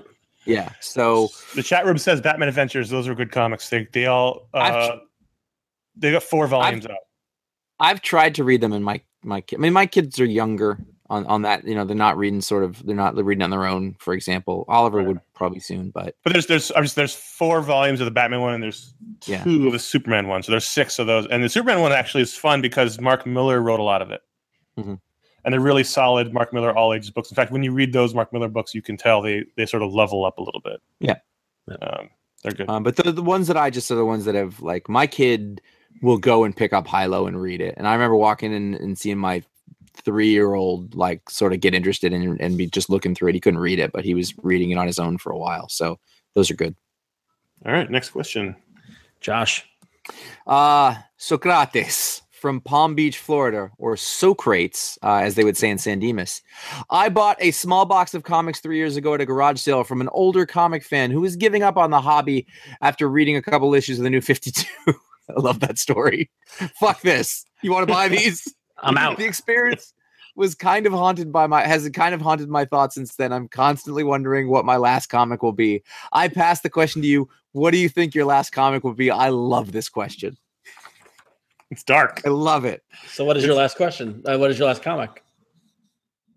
It's gonna be something innocuous. Like it's gonna be like I'm gonna read it, and like it's not gonna be long after we stop doing this show.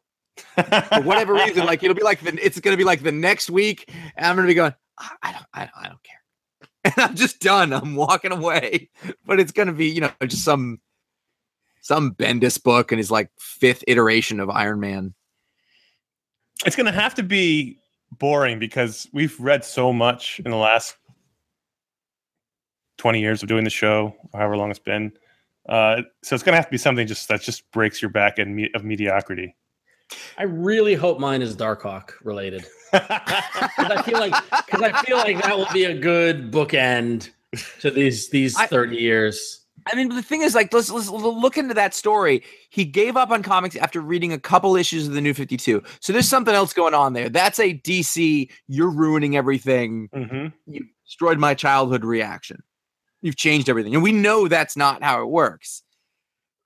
I- Right. which there's not. You know what? Honestly, to be- like, I was flippant, but like, I'm not gonna. That's like saying that's like saying, "What will your last episode of TV be?" It'll be the last thing you watch before you die. Yeah, yeah. Like I'm not gonna, I'm not gonna, I'm pro, I'm not gonna keep reading. If I don't do the show, I'm not reading weekly comics. It's right Yeah. there. You know, Yeah. I'm not gonna stop reading comics. Somebody says this is great. I have friends who who make comics, so I would want to read. But I also just like there's just wonderful artists, and, and I'm not. That's like I'm not gonna stop reading books. Like it isn't. It doesn't happen. Yeah, you're, you're right. It's not going to be. I mean, even if I stop reading them weekly, I'm not going to stop reading. Comics. as a- it- There will be there will be a last weekly issue at some point. Sure. absolutely, but not stop reading comics. That'd be, that'd well, foolish. I mean, plus the industry is going to implode in two to three years anyway. Mm-hmm. Yeah, no, we're They're gonna, they're gonna, they're gonna make the decision for us. All right, next question. Brian R writes in and says, "One, when's Paul coming back?" I don't know. He's Paul, he's not gone anywhere. He does the animation show with me three, four times a year. Yeah, yeah, yeah. There you go. Two, any plans for episode six six six? Not yet, but that's a good idea. And three, Ron, what exactly is the thing, and why is it not singular? And I don't know what that means, other than Here's the thing. rock. Here's the thing. that's where that's what it is. Oh, Which do I is say- which is I I believe number three on the iFanboy shirt list. Here's the thing. Right Although my after favorite is still the one that was suggested by I think uh, Chris Albrecht. Chris Albrecht, which was listen. but you, you need to pause beforehand, so it's got to be Right, dot, yeah. dot, dot, listen. dot dot I dot. really, do, I really do like listen as a. Oh, it's so good. It's subtle. I don't know that it's I don't know that it's less stupid than the Electro shirt, but The it's, electro it's shirt is pretty as stupid as it gets, by the way. I love it. I've had no more compliments on a shirt than I've gotten from that Electro shirt. uh, all All right. next Alan T writes in. He's a little little angry with us. Alan says, on a handful of occasions at least, you have disparaged the artwork of Mr. Steve Epting that he did for the Avengers back in the 90s. While you are while you are more than appreciative of his current work, all three of you are in the rare agreement that his earlier work was downright bad. As a fan of the Avengers, I was reading and greatly enjoying those books back during my time working at Flying Colors Comics and other cool stuff in Concord, California. A lot of C's. I think you all need to go back and check again. First off, his pencils were inked by the incredible Tom Palmer, one of my favorite inkers of all time. And while there are certainly some signs of 90s style on display, his pencils were dynamic and exciting. Go read the Gatherer storyline, or at least some peruse some Google and tell me what. Eh, tell me you aren't wrong. Epting I- rules. I think I think Alan, by the way, Flying Colors, great shop. Joe Field is an awesome retailer. Good job. Um, I think Alan is actually. I will concede this, to Alan, that we were probably harsher on Epting's work in the '90s. It's only because we were so effusive about his work from Captain America onward, and the style changed so dramatically that going back and looking at that '90s stuff was like, you know, like was was made me do a double take. Admittedly, I haven't looked at it more than looking at a couple I- issues in back issue Right, bins. okay, so- know? yeah, let's let's just I'll me a couple on this one. Yeah, Uh, yeah. This is abuse of power in a certain way because I I remember I, I didn't know who he was basically before we were reading Captain America, and one of you or somebody was like, "Yeah, he used to do Avengers and it wasn't very good." And I specifically remember standing on the floor of some convention with you guys, and you It was pulled that Heroes issue. Con. It was Heroes Con. Yeah, I pulled the issue out. So I look at this and it's like, "Oh, that isn't very good," and that's all I know. And I based everything off of that, which is not responsible. So. Yeah. It's- I'm it's- not going to go back and research I it, but I will take I your word for it. I probably wouldn't have said it because I was a faithful Avengers reader my entire childhood. I read Tom Palmer is one of the all-time great inkers. Um, I didn't like it then, and I tell you how I remember. I have a distinct memory of this, and you guys always make fun of me for my weird memory of stuff. But Hey, I, I, I'm right there with you. I'm, I'm right there with you, you. buddy. I'm back there in the you. early '90s, um, we we finally got a home computer. I created a database to start tracking my comics. um, and one of the one of the one of the On listings And in the past, oh, I love one it. of the, one of the listings was my rating of the art, ratings. and I remember specifically. Wait, specifically the art? Yeah, like art, you know, excellent, good, bad. And I remember specifically giving the Epting art a bad rating. I didn't like it then. I looked. I looked at Google after reading this email uh, a couple of days ago, whenever it came in, and And. I, and I still don't like it. I don't like it. You know what? You know what? How much, Josh? Josh, by the way, Josh, how much would you pay to get your hands on that database file? Right? You know what's even better? I would. It would be the best thing. so when I first started creating it, I wasn't like Ron. I was not an inside kid who was very good at computers. But Because I, had, a, I had, I had a database too. I, I started mine I, I made the first but, yeah. entry, and I'd made it in such a way, and the program didn't allow me to duplicate a new one without info in it. Like I screwed up the, the creation of it, so it was going to duplicate all the info, and I have to go through and delete everything.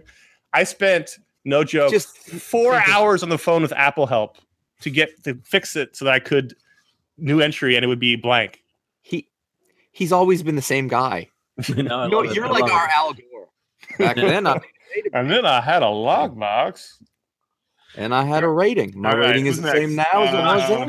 Josh, next Josh question. is next. Going back to the thing. Seventeen. Uh, Rick Z of Topeka, Kansas. I've been thinking. on, hold on, hold on. Also, Alan, if you liked it, great. yeah, not that's saying- great. We're not That's saying what, you can't like it. yeah. I, I, I, I yeah. I, Rick Z of Topeka, Kansas says, I've been thinking about this question since right now when I went back to listen to the oldest episode available on my iTunes feed. Ron says he's never read Gotham Central. Josh calls him a Philistine and a whore. I remember saying that. And my question is, did Ron ever read Gotham Central? He didn't. And what did he think? The larger question. He, did. He did. He did. Yes. When the trades came out, he read it. I have the hardcovers. Yeah. Yeah. Awesome. Uh, the larger question is that's awesome. The larger question is what does it take to get you to read a really good book that you otherwise wouldn't read?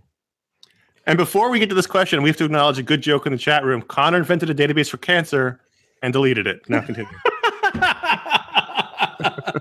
good job, Dave Goldschmidt. Continue. I had the cure for cancer and I lost it. Stop doing that voice. That was awful too. That Uh, was worse than it what you did. The what would it take to get you to read a really good book that you otherwise wouldn't read? Um, usually one of these two guys pushing it on me. Yeah. And and if it's like like I really wouldn't, it's both of you. If it's both of you saying you need to read it, I will read it. Yeah, no, for me, it's it's it's, recomm- it's it's it's it's recommendations and from people who I trust and enough cadence of it. You know, like you need to read this. You know, But very specifically, like we know we know what we like.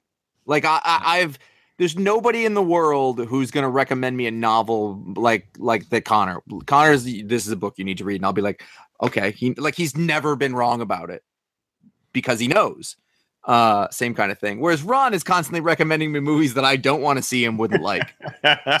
every now and then, True, absolutely. When you hit it though, you hit it so good. yeah, right. You do. You hit it so good. what, what's the most recent movie that Ron has re- recommended that you liked? Not a movie, TV show. don't- Is it halt and catch fire? Yep, Okay, yeah. I've been super into that, and he's been talking about it for a while. for years, all every season. So, all right. Um, next New question. tonight. Oh yeah, there's a new one. Next question comes from Tyler. A question for each of you. All right, and I'm going to Wait. start from the bottom up, so we'll end on me. He says Okay. he's been thinking about these questions since episode 501. Josh, what is your favorite Elvis album? Hold on. Is- There's a there's a there's a related 18A question that's related to Josh's. So maybe make Josh's Okay. the best one. Okay, all right. So, okay, Okay. so Conor, what is your favorite seasonal drink? Is it a problem? This is the question that I get.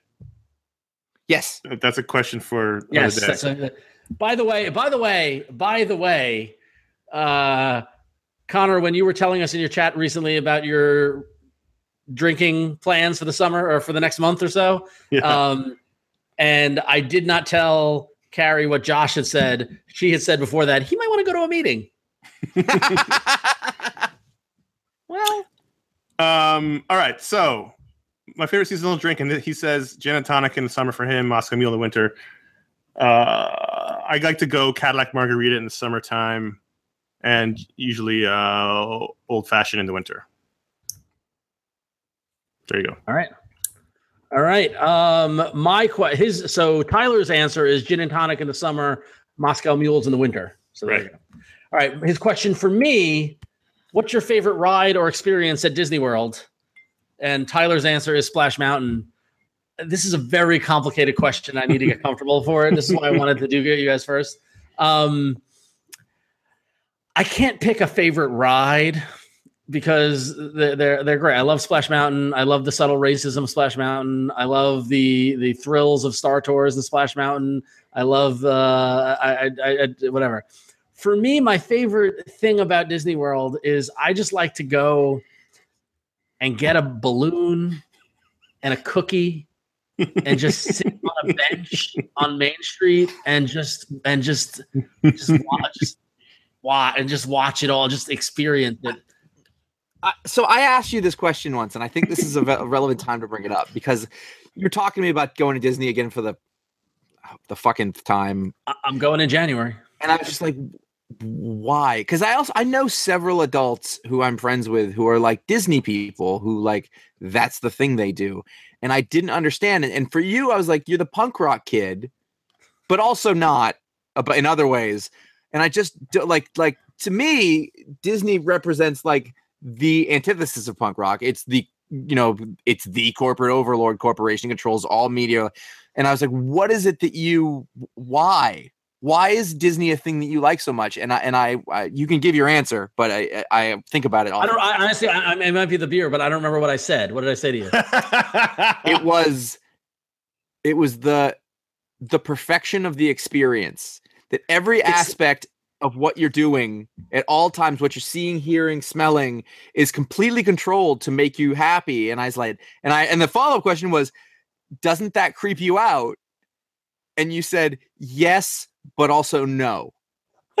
Oh yeah, no, it's and i understood Yes, it's completely creepy. Like my, my girlfriend does not understand it at all. In fact, even is scared by it.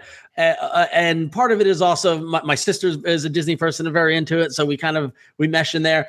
It is like when I go to Orlando or when I go to Disneyland in Anaheim, I, the moment I walk through the gate, it's just like forget all the shit behind you. Forget all the the the the the the strife in the world and all this stuff. All that matters, right? There's music in the background right? Everyone's smiling, everyone's happy. It's just like, you know, and then there's a sub part of it which speaks to the old PC gamer and project manager in me that I like honestly I think I like planning a trip to Disney, possibly more than going on the trip because I like planning the whole thing. I like, all you know, I like, you know, and people in the chat room are talking about a sen- sentimental value and stuff like Tilly just said it's a, it's a good thing from her childhood. Like, I went as a kid, but for me, it's not a big sentimental childhood thing. If anything, it's it, it's a it's a glimpse into a calm, nice world where like all the shit just isn't there, and it's just lovely. It's just lovely.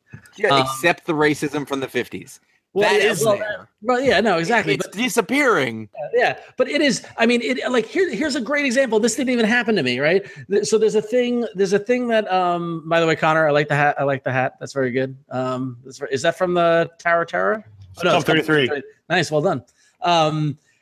So a friend of mine is at Disney. Was at Disney this past week, and there's a thing called Four Parks One One Day, at- for Disney World. Which, in case you can't figure it out, you go to all four of the parks in one day, right? I've done it several times. We did it. I did it with my nieces. We had a great time. I did it with my friend Ryan. We had a great time. Um, four parks one day. It's like a badge of you know, like I did it, right? My friend Brendan went and did it. Had a great time. I, I was like, congratulations. The next day, he gets back to his hotel room from being gone in the morning, and in the hotel room there is a certificate that says "World Traveler." Disney congratulates your family for attending all four parks in one day and it's signed by somebody. Like they didn't ask. Like they just came home and this certificate was waiting for them. Like that's magic. It is magical and it uses technology and it just it's all the sort of stuff. It just layers in a lot of the insanity. So There, I- there's there's a I have a somewhat I have some thoughts on this because I did some work for Disney at my day job a couple of years ago. Not important, but we spent a lot of time thinking about Disney. I think there's a I think there's an arc that most people take in their lives when they're kids, and this is all generally obviously people are different, but when you're kids, you watch the movies, you maybe have some toys, you're very into Disney. You hit your tweens, you're too cool for Disney. You Right. want to go, it's lame, it's for kids.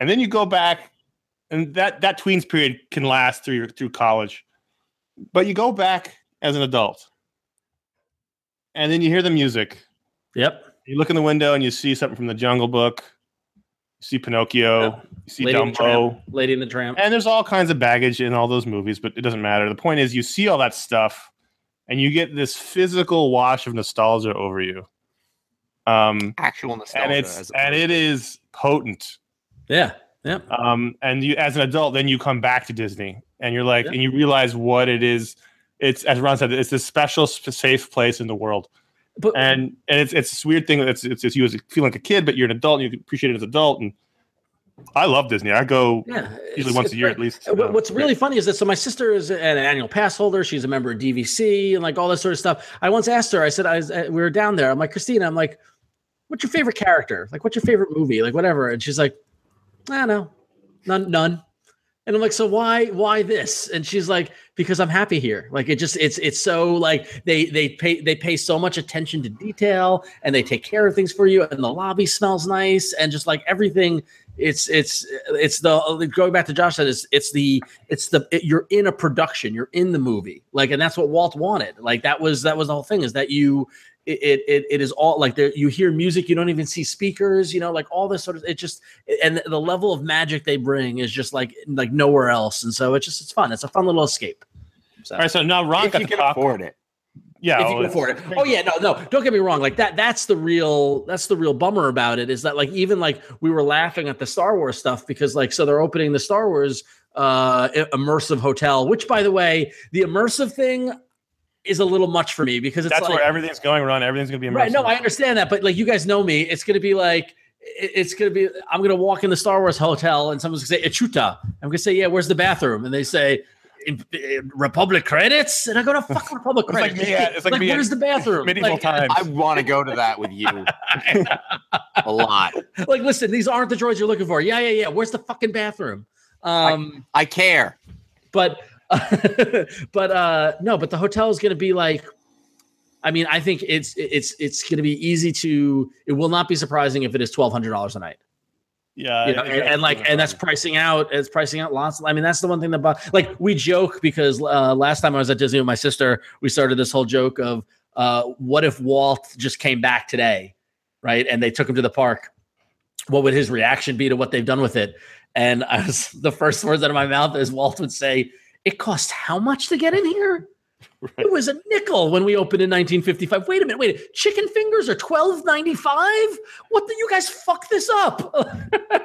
so uh, So, Josh, just so you know, you now get to filibuster for your question. all right. So Josh, what's your favorite Elvis album? And I say Elvis because I love Elvis Presley, but Elvis, there's only one. So Presley. Uh, Elvis this year's model. Well, hold on. Read, read, read 18A Okay. before Josh answers. Okay, Okay. so question 18A come and by the way, uh, Tyler's favorite album is Imperial Bedroom. Um, and Ryan S from Louisiana writes in and says, Thanks to Josh's appearance on the Great Albums podcast, I decided to start listening to those guys and use some episodes as a starting point into artists that I've always been interested in checking out. One of those being Elvis Costello. My initial reaction was, Holy shit, this guy's like 30 albums, but so far everything I've listened to has been fantastic. I know Josh is a big fan, not sure about Conor or Ron. I've been a fan since high school.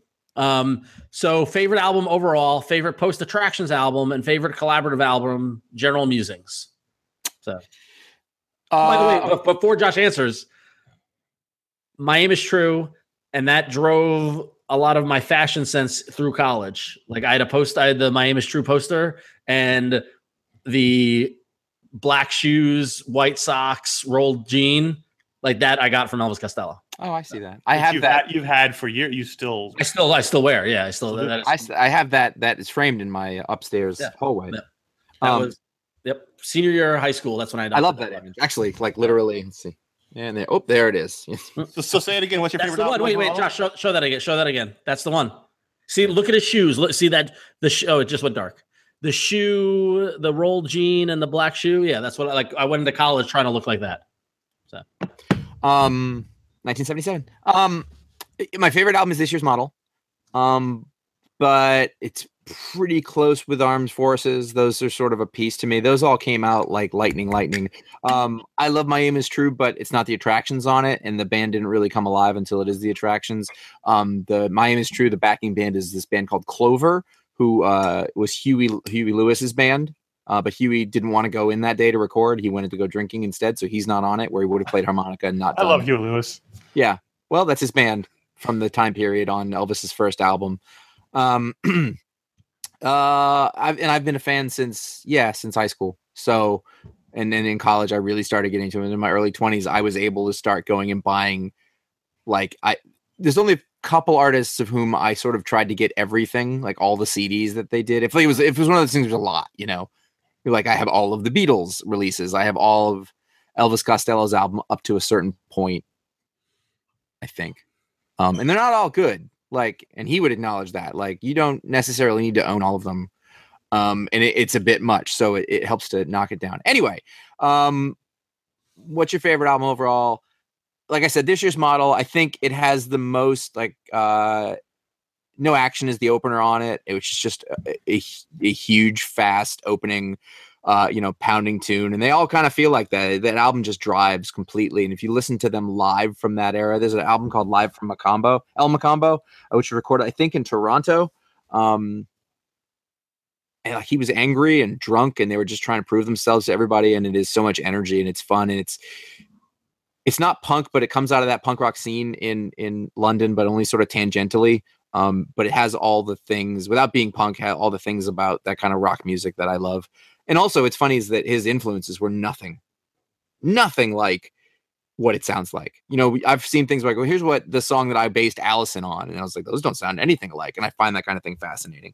Um, so that, So wait, that is, is that Jimmy Eat World song where the chorus is Crimson and Clover over and over? Is that is that Elvis Tommy Costello about? No, Tommy Shondell, the Tommy James and the Shondells. Oh, so they're not they're yeah. not mentioning two Elvis albums. No, Okay, it's, that's that's a reference to Tommy James. Clover was Huey Lewis's band from Detroit, Oh, and they couldn't get anywhere here. They were just a bar band, and they had some success in uh, in the UK, so they stayed there for a while, and made another record. And so they happened to be there. Um, I guess Nick Lowe maybe was recording them. I'm not sure. Um, all right, favorite, so favorite collaborative album. I don't know. I don't really like all those that much. Like I have the Burt Bacharach one. I have the Roots one. It's not really been a thing. I, I don't really like those all that much. Um, I mean, my, my favorite collaboration is with the Attractions, or you know, who are the Imposters now. Um, favorite post Attractions album is um, uh, When I Was Cruel. I thought I, I don't I kind of get mixed about which ones are attractions and which ones are. I guess King of America is not an attractions album, and I really love that album too. Um Blood is Blood and Chocolate. Is Blood and Chocolate attractions? I think it is. Yeah, it is. Yep. Yeah. That's I love that's my li- favorite later attractions. Oh one. wow! Here, can we can we go to a distraction? By the way, I know we're talking. about I'm sorry, Josh. Are you done with that? Tell me when you're done. Okay. So, I- Co- Conor, you brought up the reference of Jimmy Eat World and Crimson and Clover. A paid Um, praise chorus, yeah. That's from the song of Praise Chorus, and it features Davey Von Bohlen, who was the singer of the Promise Ring at the time. And in this, I never. I I mean, I've I I've been a Jimmy Eat World fan. That's my since- favorite Jimmy Eat World song. Yeah, no, it's it's the best song on that album. Um, I've been a Jimmy Eat World fan. Ah, Stop, all right, stop, stop, stop. Hey. I've been a, I've been a Jimmy Eat World fan since '97 when I saw them play a VFW hall in Detroit. I've known, you know, like I'm, I've interviewed them, I've known them, I've known Davey. Um, this is from Consequence of Sound. It says a praise chorus when Adkins tells Davey to sing me something that I know, right? And then Davey starts singing, and he repeats the refrain of Crimson and Clover, and then interweaves it with tips of the hat to Our House, Rock and Roll Fantasy, Our House by Madness, Rock and Roll Fantasy by Bad Company, Don't Let's Start by They Might Be Giants, Kickstart My Heart by Motley Crue, and then they then it gets into the Promise Rings, Why Do We Ever Meet, and All My Everythings. I didn't even know that. That's Oh, really? fascinating. Yeah, because because Dave Davey sings, he goes Crimson and Clover over and over. Our house in the middle of the street. Why did we ever meet? Started my rock and roll fantasy. Don't start. Don't let's start. Why did we ever part? Kickstart my rock and roll heart. They like rolled six songs all into one like that. It's a I never even know a that. postmodern album. I mean, like Yeah, that's, yeah, that's what's yeah. going on there. Let me ask you guys a question. How many listeners have we lost at this point? No, hundreds. we're, we're, we're higher. We're at the highest number we've been No, on. I mean when later on when people are listening to the show. Oh, dozens. Uh, Uh, dozens, so- Th- there is an episode of the Great Albums podcast on that album, and it's it's probably one of the better ones I've listened to.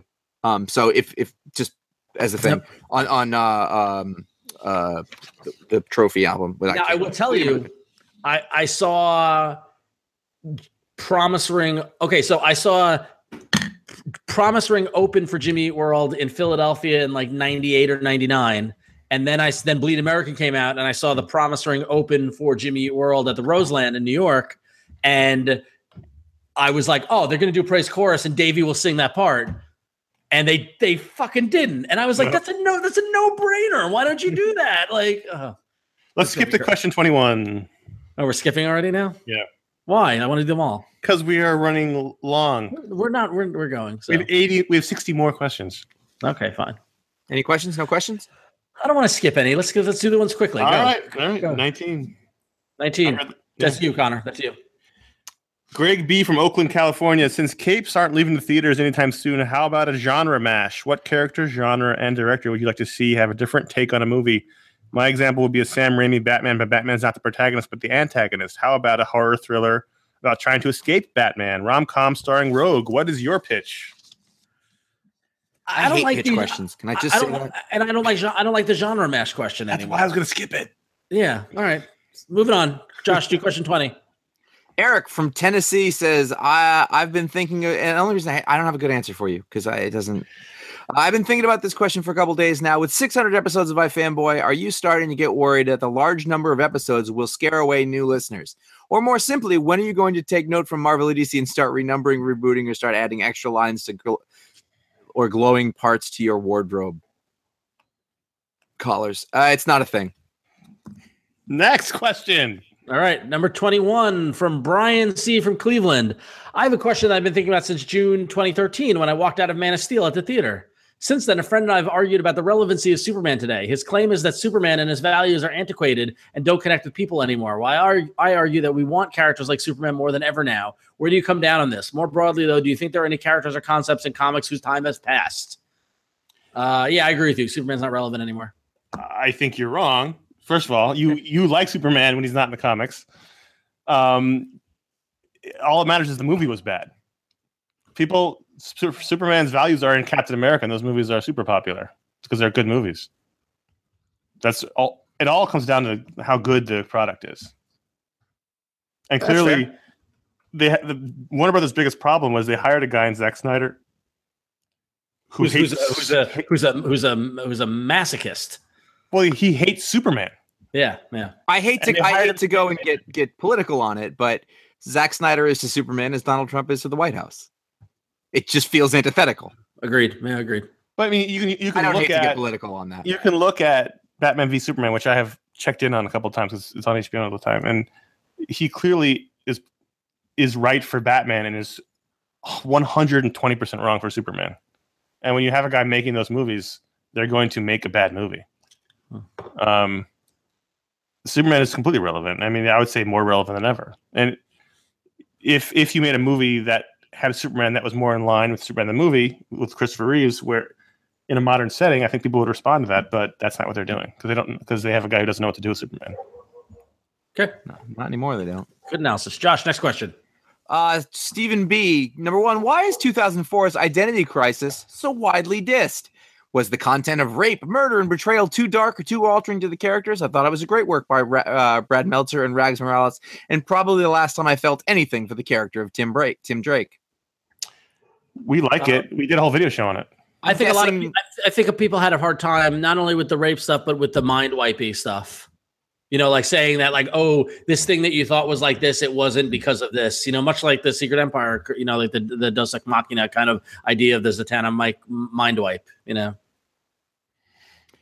I, I think there's a generational split going on. There's a younger part of comics who are uh, have different uh, uh, I was gonna say values, but just uh, tolerance is what is acceptable, and and I think something about that strikes them the wrong way. I can't blame them for that.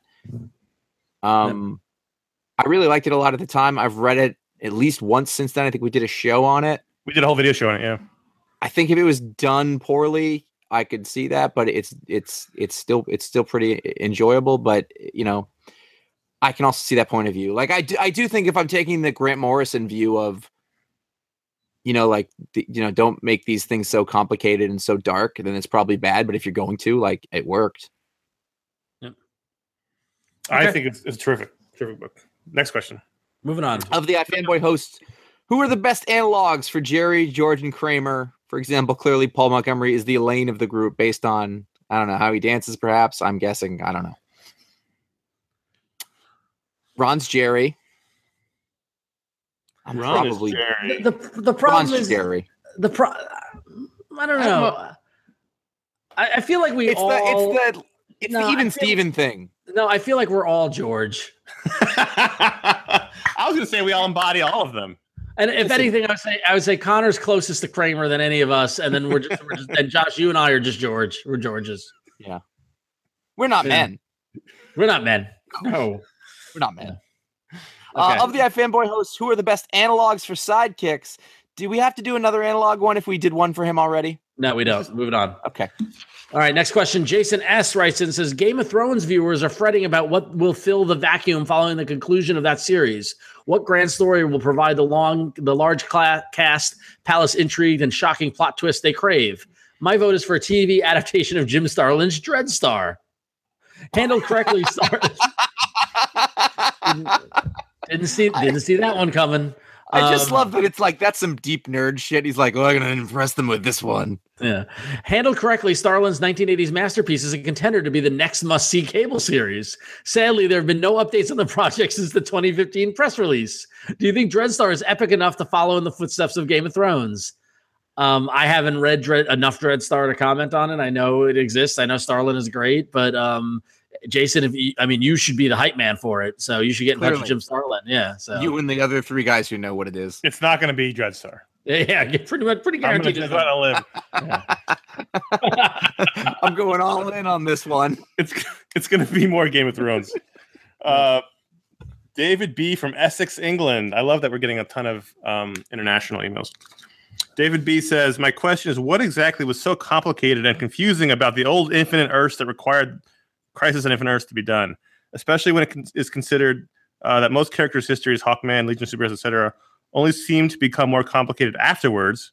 And much as I enjoy many books about how trying to explain current DC continuity to a new reader, I could I could understand and really liked the alternate Earths, JLA, JSA crossovers, etc. And I was only a boy, pretty much getting random issues as distributed in the UK was erratic before specialist comic shops were a thing. So it really so was it really so confusing? That's really his question.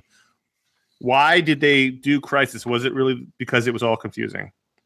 I, I don't. I never thought. I mean, I like. I don't think so. I like the multiverse. I don't think it's that confusing. I don't know why they felt the need to compa- to condense to to. I think it was more about focus. Yeah. Um, the but the line was too big, and they wanted to have. It's more about IP management, really. It's more about I wanting to have one Batman and one Superman and one Robin instead of having a bunch of them. I didn't think it was like I, I think this question is entirely true. When you're a kid, these con- we, we just mentioned this Grant Morrison thing. When you're a kid, these things aren't confusing. It's when you're adult and try to make sense of them they become confusing. Um, but I really think it wasn't a confusing issue. The confusing was just a cover story for IP management, and I think in the in the 80, in 1985 that wasn't even a concept. But ultimately, that's what they were doing was they just wanted to uh, focus the line on having one of each of their main characters. That's what that, that's what my my my theory. yeah, that makes sense. Huh. All right, Josh. Next question. Lucas from with a K, of course, because he's from Nuremberg, uh, Austria. Uh, number one on the pick of the week, number 403. Wow. Conor Jeez. revealed that there have been many times over the past eight years where we have known what each what was coming story wise, but we haven't said anything. Did such prior knowledge ever taint your enjoyment of certain comics when the time came to actually read them? That's a good question. Yes, That's a great question. Did, did it, Connor? it can't help but not. If you if you know it's coming, you won't be surprised by something. Yeah, I was I was gonna say no because I felt as if even though I knew it was coming, seeing it happen and unfold in the craft with that, like I've I'm I, I live in a post spoilers universe where I just assume I'm gonna find out about everything. Um, you know, and so for me, it's just all about how did they do it. So With comics, uh, that's th- that's the way I feel. I mean, like I don't want somebody to ruin. I don't want to know anything about Star Wars, whatever. You know, like eventually, eventually, I'm not going to care. Like I don't want to get Game of Thrones the show spoiled for me at this point. Um, but with comics, uh, like the end of uh, Secret Empire was spoiled by the by the. I, I kind of don't care because it's really about like how are they how are they doing it? What's it look like? How kind of storytelling is going on in there? Right. So not really. I think. I mean, we. It sounds weird to say out loud, but like we're not normal readers at this point. we're not normal. Look So, at these like, people. They're not They're normal. normal. They're not normal. Uh, if I was a normal reader and having everything spoiled constantly, I'd be more pissed than I than I am in this position where I know a lot of things ahead of time. Okay. But but, But, we know less says- now than we did before when we were doing this. That's true. Time. But but when he says when he says we're not normal, what it means is like we keep thinking about this. It's, it's such a granular level, just in Right. order, That's to, what, that's what I mean. Yeah. like Yeah. like we we we're we're in the matrix a Yeah. little bit in the way that we have to. when you know as much as you know about the behind the scenes stuff, the business stuff, how the comics are made, why decisions are made, and having almost none of it being about story and character and all of it being business, you, you can't help but not be normal. Yeah. Okay, read a second question. Uh, at the end of your recent book split episode about Roughneck, Josh said, "Realistically, am I going to read this again? Probably not." This got me thinking: which were the last three books you reread, and why did you do it? Uh, and what are the common characteristics or qualities of books in general that succeed in making you reread them? I like the questions that throw our own quotes at us. It feels like we're on the stand.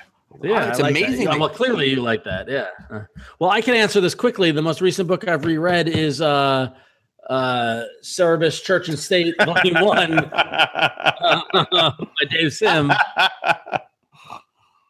hmm. Um. God, I did. I did reread something recently, and I can't remember what it was.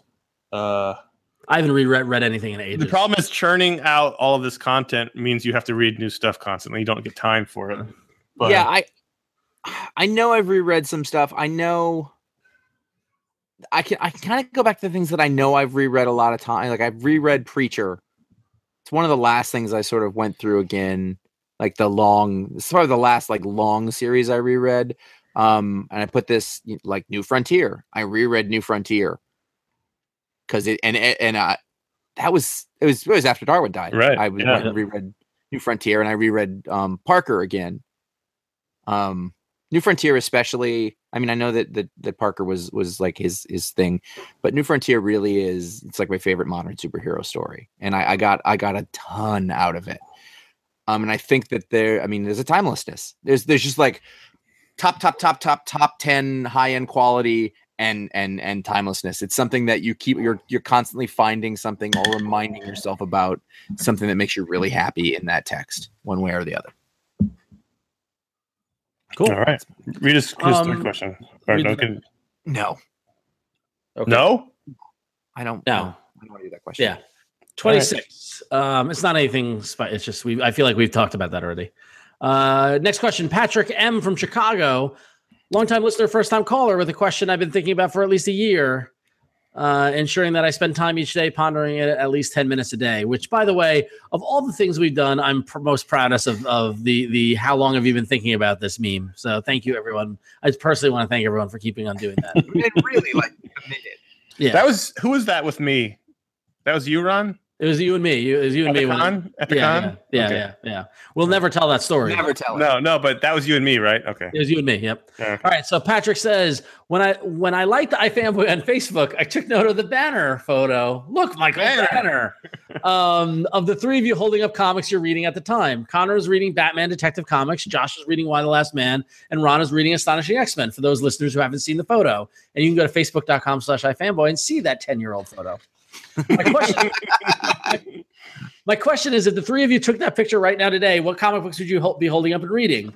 With the state comics are currently in, with the image boom and the seemingly directionless nature of the big two, I'd be curious to know what books the three of you would display in that photo.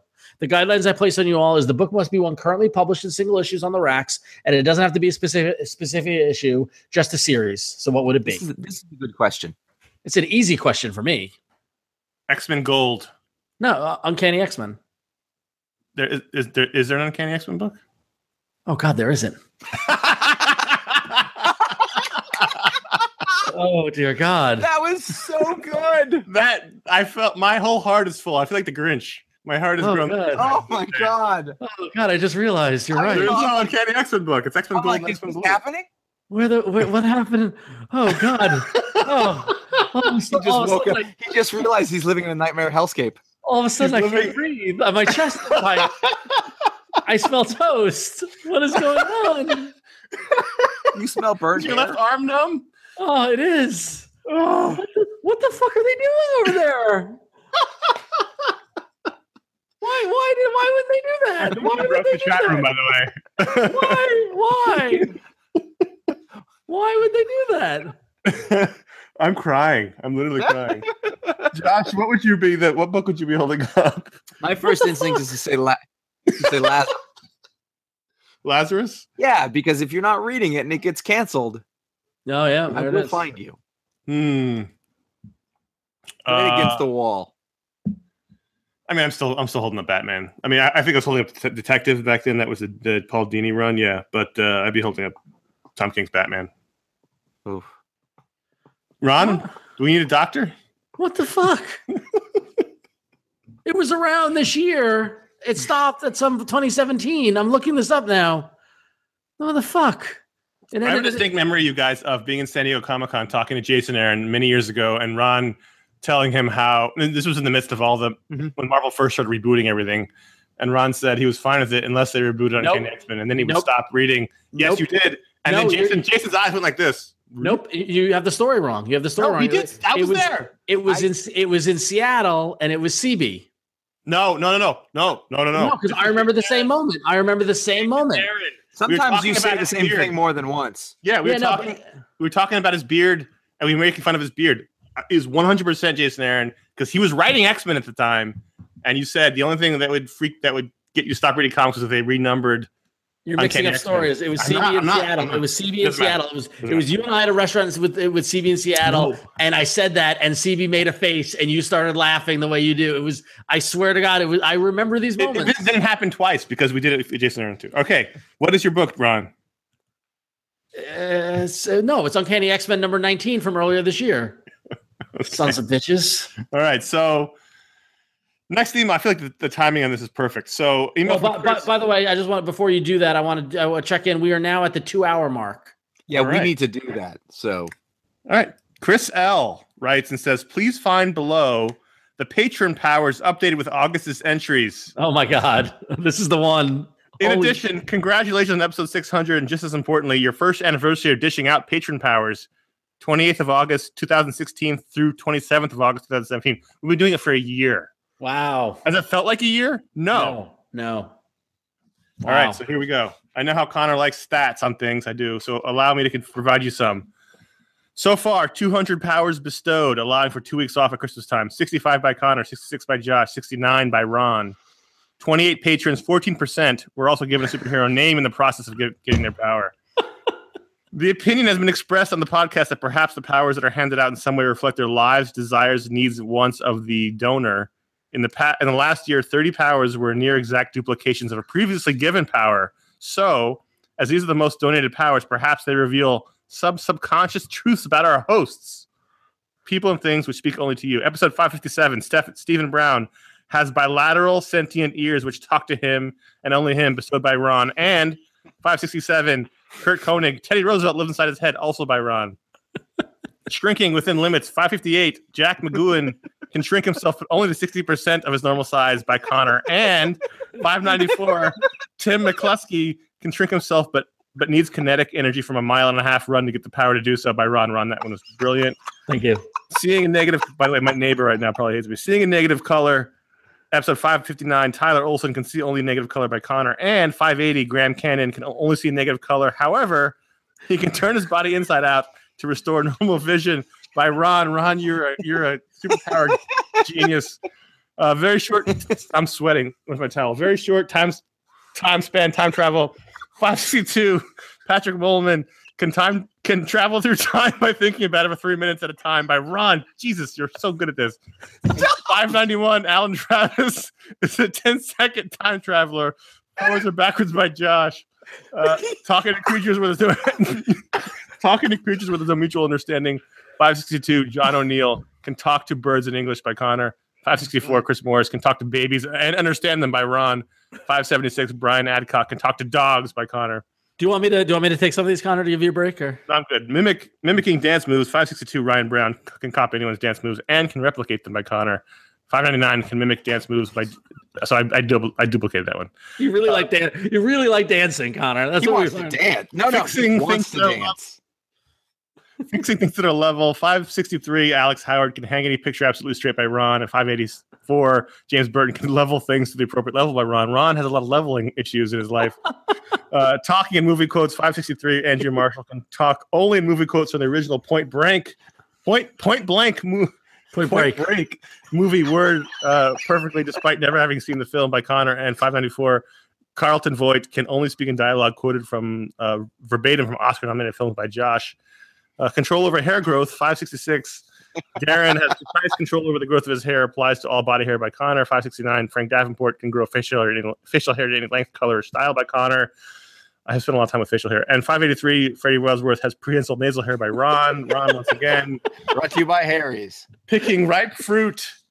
567, Jared Gossett can pick the best fruit piece of fruit by Josh. 573, 574, Carl Phyllis always knows when the avocado is at its ripest by Conor, which is a big issue in California. Turning translucent, 567, Ernesto Alanes can turn translucent by Conor. And 599 can turn 50% translucent by Conor. I can go through all the numbers. I can do 75 Are we allowed to do that? Something we've done before, but just by half. yeah, exactly.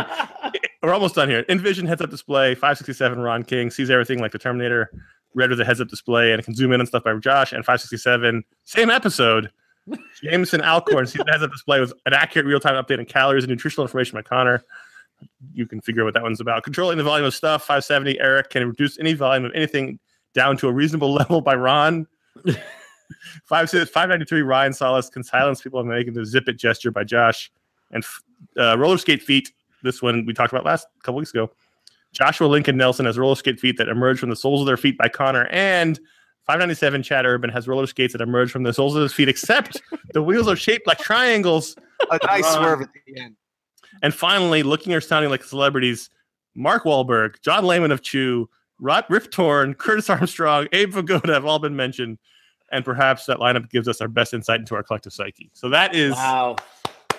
that is uh I, I do like some uh Bear Clemens in the chat room says the little Palpatine is still my favorite, and that might be mine too. I love little Palpatine. so that is the rundown on the patron powers, which leads us right into this week's patrons. Uh, We're going to thank the patrons this week. If you go to patreon.com slash ifanboy and give at a $5 level or higher, you get your own superpower as listed previously by Chris L. Jeez, that was three pages. Jeez. Uh, so let's start us off by thanking this week's patrons, Josh. Well, of course, uh, first up is Drew Desario. And uh, Drew can Drew can just slow everything down just a little bit. just just slow it all down.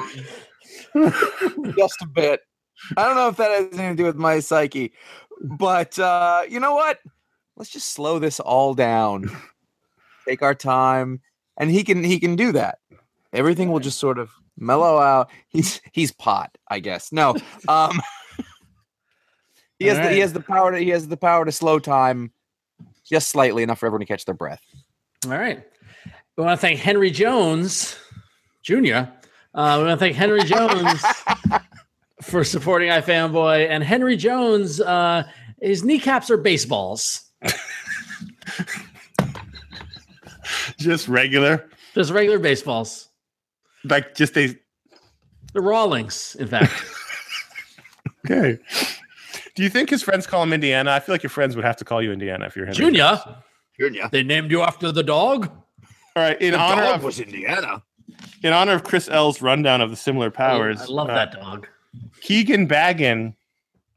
Uh, he should hang out with the guy. Who, do you remember we had a guy who controlled Not a hobbit. humidity around him? Yeah. yeah. Um, Keegan Baggin is a human air conditioner, and you could definitely uh, take my current life and figure out why I'm doing that, this. yeah. So is he Uh, just is, wait, wait, wait, wait, wait, wait, wait. I got questions, Conor. Yeah, yeah, is yeah. he is he always cool or is he constantly blowing out cool air thus cooling the room around him He creates a cool bubble. okay we'll say can you 10, get 10 can- feet in diameter. so yeah so he's him. cool he's cooling the room around He him. is He's cool. like a doorway in New York City. Yeah, Yes. he's, he's a cool 10 foot bubble. So you could get in close and feel Right. that cool air. no but but wouldn't the cool air dissipate past the 10 feet or it stops no, it just 10 feet? stops. It stays. so he has he has an invisible field around him that is keeping yes. it okay But he generates from his body this cool, all right comfortable air. i think He it's better if it if it dissipates and cools the room to be honest with you i'm just not Okay, you well, know. you know, next time that could be yours. all right Uh, but he wouldn't be sitting here sweating and holding a towel to his head like I am. Oh wait i'm sorry is it hot there Yes. okay Uh, Josh, last one. Kyle Recksteiner. Um, oh Kyle Recksteiner. Now his thing is kind of past, but he knew exactly when Abe Vigoda was going to die. I thought he, Now- did he die? yes he's dead Yes, I had to look it up. Yeah, I don't know if any of you saw me before I came up. I was like, let me just okay. He knew. He knew all along. When did Abe Vigoda die? 2016. Last year What? Yeah. Go Yeah. to the website. Is is Abe Vigoda dead? Now it says yes. Or is Abe Vigoda alive? It says no. I may have- Died anyway. uh, I may January blocked that out. 26, 2016. I may have blocked that out.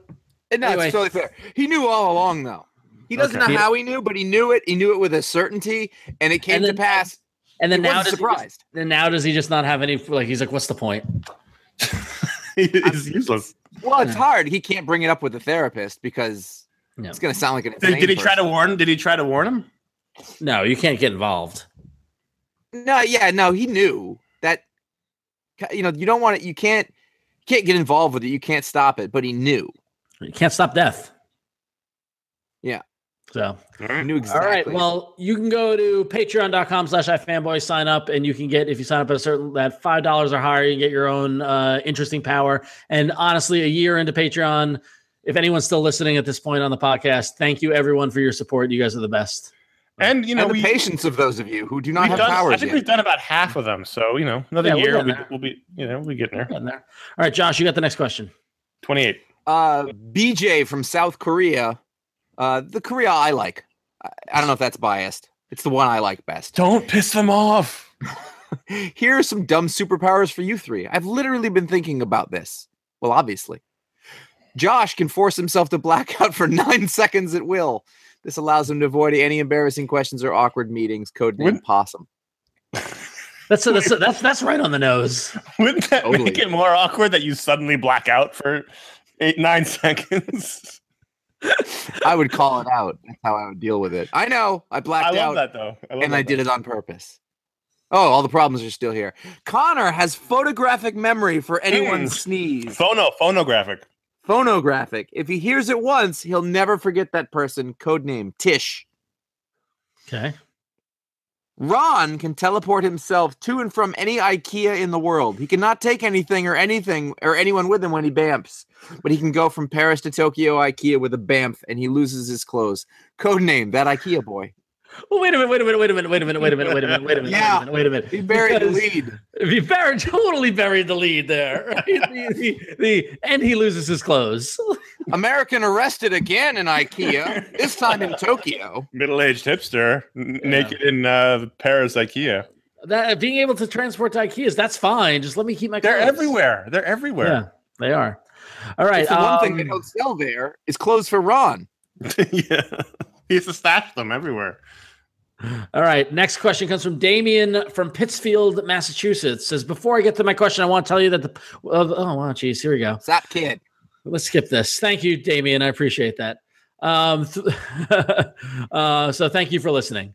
On to my question. If NASA tasked you with supplying a space capsule with five comics with the intention of an alien colony reading them, what would you pick? The comics would essentially be a brochure of Earth, influencing the alien colony to either come in peace or declare war on the planet Earth. Southern bastards. Nice. Uh, oh, and Lost Girls. definitely Lost Girls is in there. Definitely. Um. Uh, Uh, uh, oh, uh, um, uh, uh, laugh them. Oh, Stray Bullets. Stray Absolutely. bullets. Absolutely. Yep. Good call. Good call. this is our nihilistic uh, pod. Yeah. Yep. All right. Matt G writes and says, You pointed out one of my favorite parts of Dark Nights Metal number one, the see the 90s editor's note, which was it was a good joke. Out of curiosity, do you have any personal favorite editor's notes? From any comic book The memories or moments with editor's notes? I don't I, I- don't have any. I, I can't remember editor's notes. Come on, man. Come I on. like their existence. Josh, Yeah, yeah. Adam D. What's better, propane or charcoal? I've been thinking about this one for a minute since I heard the show. That's in the minute in the millennial sense. Uh, since I heard the show 598 that you all used to do a barbecue show. hold before you answer. It's important to Adam and everyone else again who's new and doesn't wasn't around for the video that all of our old barbecue shows you can watch them on YouTube. They are. And so what we did was usually once a year We did this. around July 4th, we would go to one of the people's houses, usually Ron or Josh's, because they live at the, you know places with yards. Um, no, No. Ron's or mine. Ron's family's house, Yeah. um, and we would barbecue and answer emails. And those Uh, are all no on one has YouTube. been to my house. That's right. That's right. That's right. All right. So Six charcoal or propane? I, I, I mean charcoal. I- uh, no, so he said, "What's better?" And that is a tough question because you know, okay, middle of the day for lunch, I decide I want to grill something, and I only have to. Ma- I'm making lunch for myself. I'm that's gonna- a working from home man's problem. right. Well, okay. So what's better? That's all he asked. Charcoal. Propane. I listen. I have both. I don't have time to do that. Charcoal. You know the benefit. I have a charcoal grill and I use it when I can, but the benefit is much more slight than you would think. If I'm trying to assure something's properly cooked, propane is going to do a better job on it. Yep. It's more even. And that, that's the thing. It's like I like I get it. I get what charcoal brings to the table in a grilling sense. Um, I actually have never had a charcoal grill just because I've always had propane because I I like the control of it and I like you can do more with it. Where charcoal is really you know like a it always takes forever to get lit and get going and then uh, unless you spend meticulous time arranging the coals and doing all that sort of stuff and also you need one that's big enough so you can have a a, a, you know a cooler area off to the side than the hot you know kind of I don't know I I I prefer the the control of gas versus charcoal. If I have time, which I never have, I like I like charcoal. I like working with it. Uh, the charcoal chimney is the biggest thing for me because like you can just Mhm. it's perfect. It does all the work. It's good to go. Whenever I get a chance, I do it. I have one of those uh uh Weber, you know, one touch silvers. Uh that's great, but it's a special occasion kind of thing. It's I um I have a little balcony in my apartment, and I have a little char you know Weber charcoal grill. And then uh, a couple years ago, my neighbor was getting rid of his propane giant, you know, awesome giant grill like you guys have or had. and so I had it on my balcony also, and I never used it. I used it one time. I always use the charcoal one. I just like it better. Interesting. Interesting. that's now, very now what's, what's what's what's upsetting and what's disturbing is that the building I live in now, I do have an outdoor area, but charcoal and propane are not allowed. So I have a little Weber electric, and oh, it's it's tough. It's New York. Who gives a fuck? No, Use the charcoal grill. yeah, I know, I know. All right. maybe, maybe I'll get to that 32. one. 32. Okay, thirty-two. Um, Josh from Danbury, Connecticut says, Congratulations on your 600th episode. Speaking of milestones, Action Comics will be reaching its 1000th issue early next year. Who would you like to see write or uh, write and draw that episode? Although further away, who would you like to see write and draw Detectives 1000 1000th issue? Um, I've been thinking about this question ever since you mentioned your 600th episode. It's actually a really interesting question because that is a huge milestone. It's easy to say whoever's doing the comic at the time should do it, but it's a big deal. Uh, I feel like it should be an all-star issue. It's got to Oh, be. just like a collection of. I mean, uh, but it's got to be like get a bunch of guys who Yeah. from any as many eras as you who can did fit. Superman and do them all. I mean, get them all. The old, the old. The, my my favorite anniversaries always had short stories by a bunch of different guys from different eras that are not tied into whatever's happening. That should be what thousand a thousand should be a, a celebration of 80, 80 years yeah. Mm-hmm. of Superman. It should be a celebration. It should be eighty years worth of. Yeah, I got scotch in me. Nice. I'm starting to sober up. I need a moment to step away to get Go- the. go- go that get should it. be when, Well, no, that but I should, re- that should I- also be the kickoff for Mark Waid's run, though. Ron, Yes, uh, Ron, go get your beer, and Josh and I will talk about Batman. Okay, you talk about Batman. I don't don't do the next question because I want to Oh. hear the, I want to hear the next question get read. Yeah. So, all right.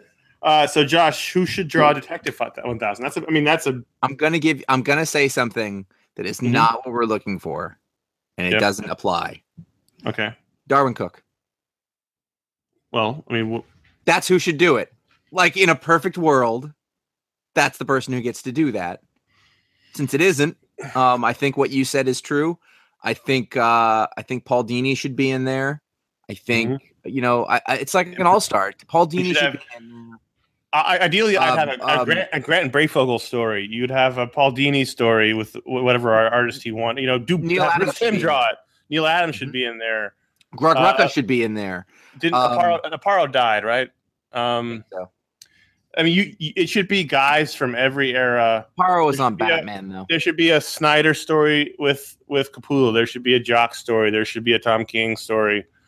Um, it, it should be a celebration of all those eras, and they shouldn't be worried about continuity. And they should take place in different eras, and they should have different costumes. There should be a Batman and Dick Grayson story. There should be a Batman and Jason Todd story. There should be a Batman and Tim Drake story. And I never say And they should all end with Damian dying. And I, I would never say this, but it should be fucking massive. Yeah, it should be 100 pages. Each one should be 100 pages. Yeah. It should cost ten dollars. Yep, I'm fine with all of that. and it should be 100 pages and it should be everyone from all of the eras and and everyone should end with Damian dying.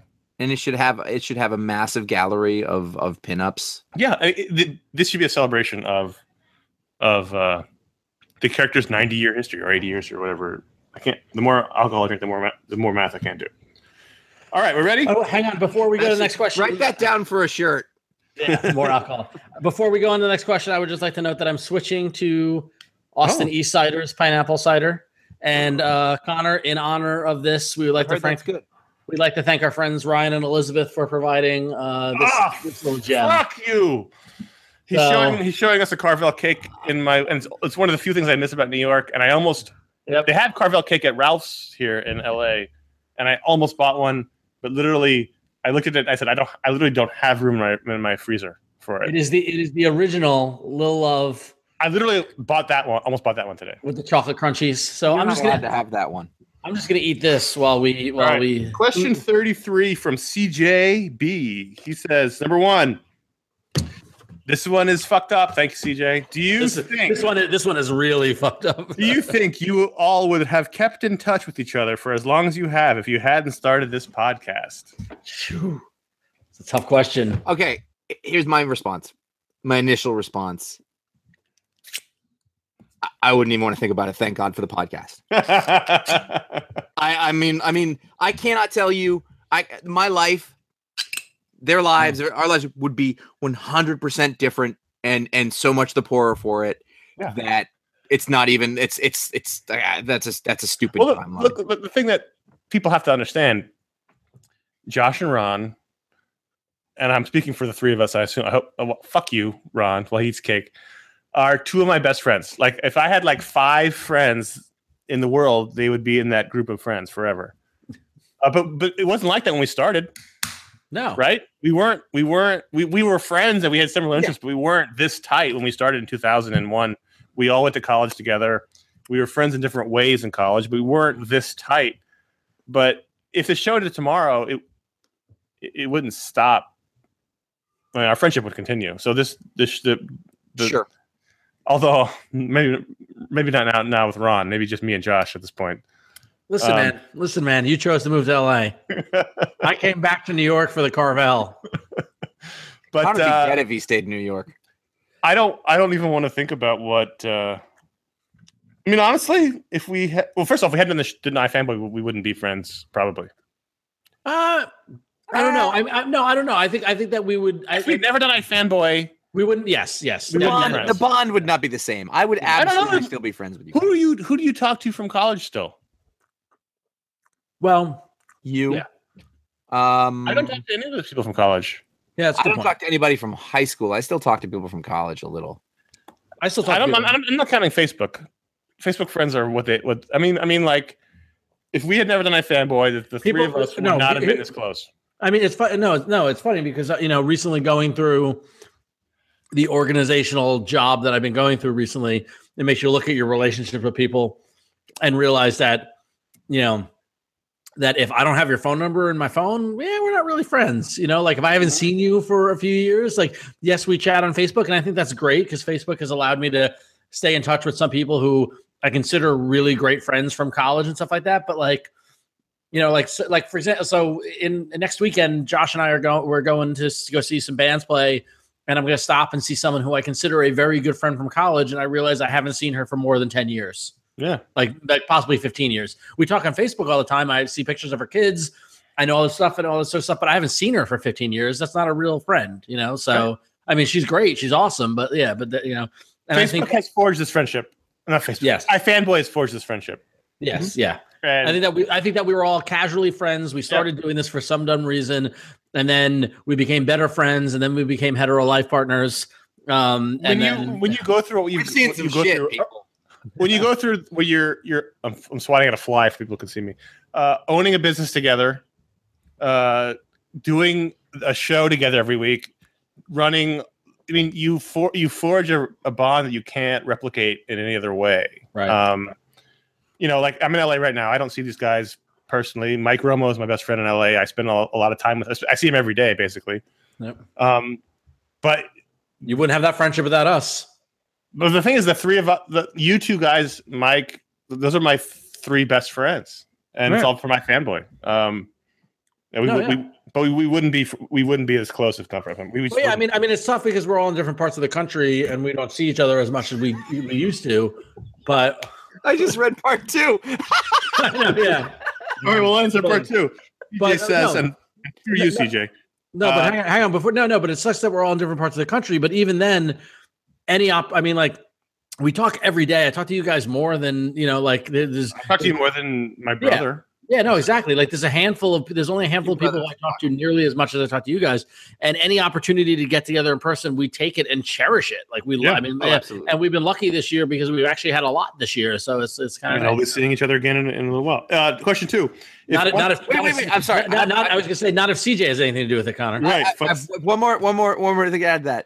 I people, I want people to understand this. We tell each other we love each other all the time. Yeah. not ironically, not with a thing. Like I, I get on. I sometimes and I think that's why our show is good. Question two from CJ, you son of a bitch. If one of you were to die, say of mysterious causes, would the rest of you continue doing the show? Bonus question: Who died and how did they go? Now, do we give the backs? Do we give the background of this? But by the way, CJ, amazing that you asked it. Yeah, But the, the, there's there's a little side story to this, which is somewhere, and I think this is my fault because I just have a really weird sense of humor.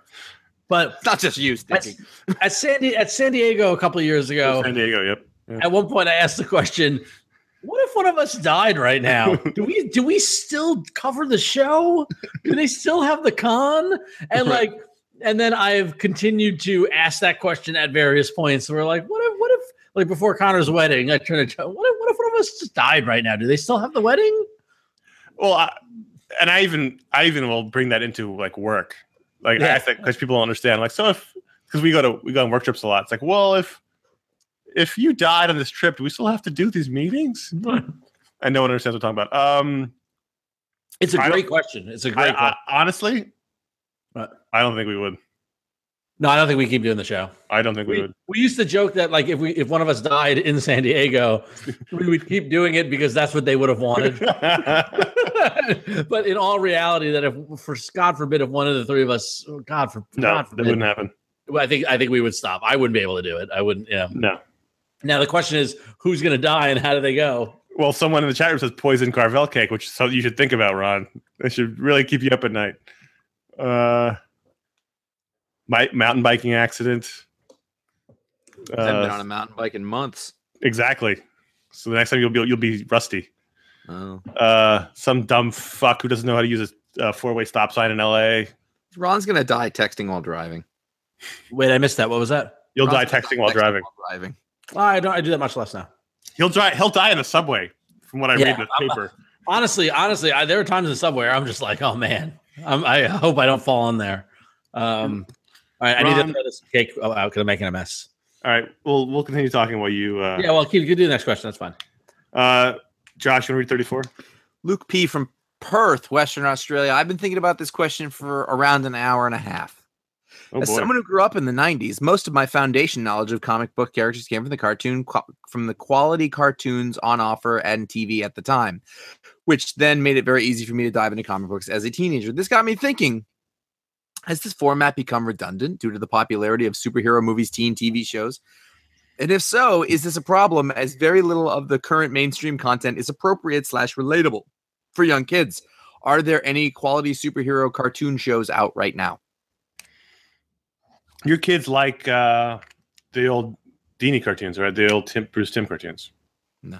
I thought you told me they were watching all the. Oh, uh, oh uh, Henry and I were watching. He's three. We were watching the the Justice League ones, which are super inappropriate for a three year old, by the way. I'm sorry to interrupt. Did anyone just see me almost fall into my chair? By the way. No. Which again, you would have been cake related death. Yeah. Um, also, Says someone someone in the chat room said rebar accident for all of our deaths, and that Which would is be very rate. true. A lot Um, of construction in the city. So, Ron, this question is about cartoons, and the, uh, a kid of the you know Luke was a kid in the '90s. He came in through cartoons. We, we hear that a lot. People came in through X Men and Batman. yeah, but only and- people of that age. So the thing is, no, because comic books existed for 50 years before that. There. It's not a problem. Uh, Well, the question is: Is it redundant? Do we need the cartoons if the movies are if the movies are taken? No. And there's tons of TV shows also. I think. I mean, I, My kid- I, I mean, I don't, I don't quite understand what the question is, but I remember. I remember growing up. I watched Super Friends before I started reading comics. The question is basically that for me, this worked and this thing doesn't exist anymore. Is comics going to be okay because of that? It's what it sounds like to me. And and like this. Yes. Yeah, I mean, it, comics is going to change because everything in media is changing in this format. It's funny the creaky, the, all, all, all, all sort of old media formats that are super are super creaky now, and comics is just another one of them. So it's going to shift. Yep. We don't know what form it'll take, but it's held on a lot longer than it had any right to do. Marvel is still pumping out shows. Yeah. Um, I don't watch any of them. I don't know. Teen Titans is still on TV. I just saw it the other day. Uh, there was like a marathon of it. Um, I don't know if there's any that's as relevant i- as the '90s cartoons were to being to bring in comic readers. I don't think there probably is. Well, there's there's not there's not a mass uh, outside of the movies. There's not going to be that. Are you of- stretching? I am. I'm I'm sitting on a stool. Okay. Um, here's Yeah. the thing, folks. Well, if you're not here for the live show to watch the video, you're missing out. Josh's doing yoga. It's it's all it's a whole thing. Continue. I started getting a leg cramp. Um, I mean, like like those comics could be this like shared mass experience. So everybody who is a who was a kid, I, mean, I would say in America, but apparently you're in Australia, so worldwide. You know that was the cartoon that was on. Was it daily or was it weekly? I don't remember. Actually, I was actually a little older for it. The X-Men. Ron, you were X-Men. It was it was um daily weekly. I don't remember. at some point. don't It was remember. daily at least. I don't remember. But like, eh, like there was a point. So like people like our age, because we're we're like we all Old. watch GI Joe every day. every day because that's what aired somewhere. Like whenever the the shows they showed cartoons in the morning before school and in the afternoon after school, that was on for somebody in America and probably in the rest, maybe not the rest of the world. I don't mean to laugh, but someone in the chat room said Josh's gimp just woke up and he's holding down the uh, chat door. um, maybe it was just funny. Uh, no, you're. I, I, I think. I, I think we, we, we've talked about this before. Most people don't, who are younger than us, don't understand how important the GI Joe cartoon was to bringing comic readers in. Yeah. Uh, it, for the most of the people who I knew, because I've been reading comics my whole life. The people who I was friends with growing up didn't read them until after watching the GI Joe cartoon. So my point is that there was a much larger sort of mainstream shared cultural experience that isn't going to exist anymore. But it's the movies. It, it- the movies are the closest you're going to get. Yeah. No, I, I, I disagree. I think I think the I think the cartoons will continue because it's funny because Conor, I agree with you that the GI Joe stuff was so influential to to folks our age, but and for I, I would hear for years, and many people in the chat room, many people have written into us. Many of our friends have said how important. By the way, that that bottle has it's way lower than you said you would go. No, I have one more drink in me, and that's all I can, and then I'll move to beer. Um, but the the X Men cartoon being so influential to a whole nother generation, which by the way always drove me nuts because I was because everyone's like, oh, I got into comics because of the X Men cartoon, and I was like, fuck you, I was already reading. But um, the thing is, I I'm I think that there's I think that there's, there's a phase in life that there's a time that you watch cartoons, right? And and like what's interesting is that my niece is going into high school now, which is crazy. But that I yeah, on, I know Hold on, that's hold on. crazy. I'm, I'm recalibrating. Okay, Yeah, yeah, that's crazy. after Um, this show's over, I'm gonna go find an ice floe. Continue. Yeah. Anyway, um, she, um, I went to her middle school graduation thing, or whatever, and all of her, she and her friends sworn me because she told them that I do the show and everything, and all of her friends love the Marvel movies, and oh my god, they're amazing, Yeah. whatever. And but they're 13, 14. That's the age that you get into movies Yeah, right? And and before that, they had watched Teen Titans Go, and they'd watch the uh, the the Marvel stuff, you know, the superhero squad, and all that sort of stuff. I think that there's a time period when cartoons is your driving factor. Then you move into movies, and at some point, you hope you pull into comics, and comics will keep you going throughout the Well, 'cause whole. when we were kids, Batman the animated series was something you could Yeah. watch as a 13, 14 year old. So when there weren't movies, you had that. And even Yeah. X Men, I didn't like the X Men cartoon. I watched it, but I didn't like it because I it wasn't as good as it, but whatever. It's still something you could watch as a teenager. Um, Yeah. the cartoons My- my now are geared towards little kids, which they sh- they should be geared towards kids and and adult Yeah. comic fans. We had this problem we were, when we were covering them on iFanboy. Was that not everything is geared towards the 40 year old comic reader. Some things are geared for kids, and that's okay. It's okay should that be. Teen Titans Go. They should is- be. If you want to that show's sustain, fucking. That show's good. if you want to sustain this thing, you need to replenish the readership, and by doing that, you need to have Yeah. cartoons that little kids can watch, and not everything's meant for 40 year olds. That's a good show. I watched like I saw one episode. It's not available streaming anywhere, but I saw one episode in a hotel room with my son, and it was really funny. And he Uh, like was like, "This is great." The the new one, The silly one, yeah, that's the new one. Yeah, the, the older one was was more serious, but yeah, one with Beast it's, it's Boy. super and- smart. yeah, those, you know what? I read those comics with my son at one point too, and he really liked those a lot too. All right, let's Um, move on to 35. Who is is? Who read last? Ron, you were off getting a drink. It was your turn. All right, I have Ch- Wes from Fridley, Minnesota. Says I have two questions, both of which I've been thinking about in some form since August 31st, 2009 and August 30th, 2012, respectively. Wow. Question number one: After eight years of Disney ownership, do you feel like Marvel is in a better place now than it was before? I know the IP is selling well in media, but what about the comics themselves? Um, I mean, I, clearly in worse position. yeah, I think the company, the the the brand farm of Marvel is in a much much better position, and I think the comics are not. I think this is this is the worst that Marvel's been since we've been doing this. Yep. I think Agreed. Marvel Marvel is an entertainment company, and I have I have friends here in LA who work for Marvel Studios. I have coworkers who used to work at Marvel, um, so I know As a lot do- about what. as- As do we, yeah, yeah. not not publishing side. I mean studio yeah. side. Oh, studio side, right? Yeah. uh, Marvel's company is healthier than it's ever been. It's Yep. it, it is the engine that drives Hollywood. Everyone is trying to be Marvel, but from the publishing side, I think Marvel's in the most precarious position it's ever been in. Even worse than the the time when they almost went of business because at least that gave them the freedom to try new things, which they didn't. They don't have now. And what the sad thing about that is, though, is that the people who are in positions, it's the same crew. You know, like basically running the place. You still got a Brevoort. You still got, you know, Axel Alonso.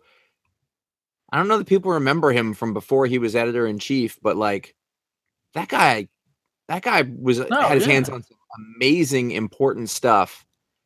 You know, but now like that corporate machine of that thing is very much in control of sort of the general direction. So I think everybody's doing the best they can. You know, Nick Lowe is is in charge of X Men, and you know, whenever he gets a chance, he's going to bring in Garth Ennis and Gordon Gordon Parlov. But you know, there's only so much you can do.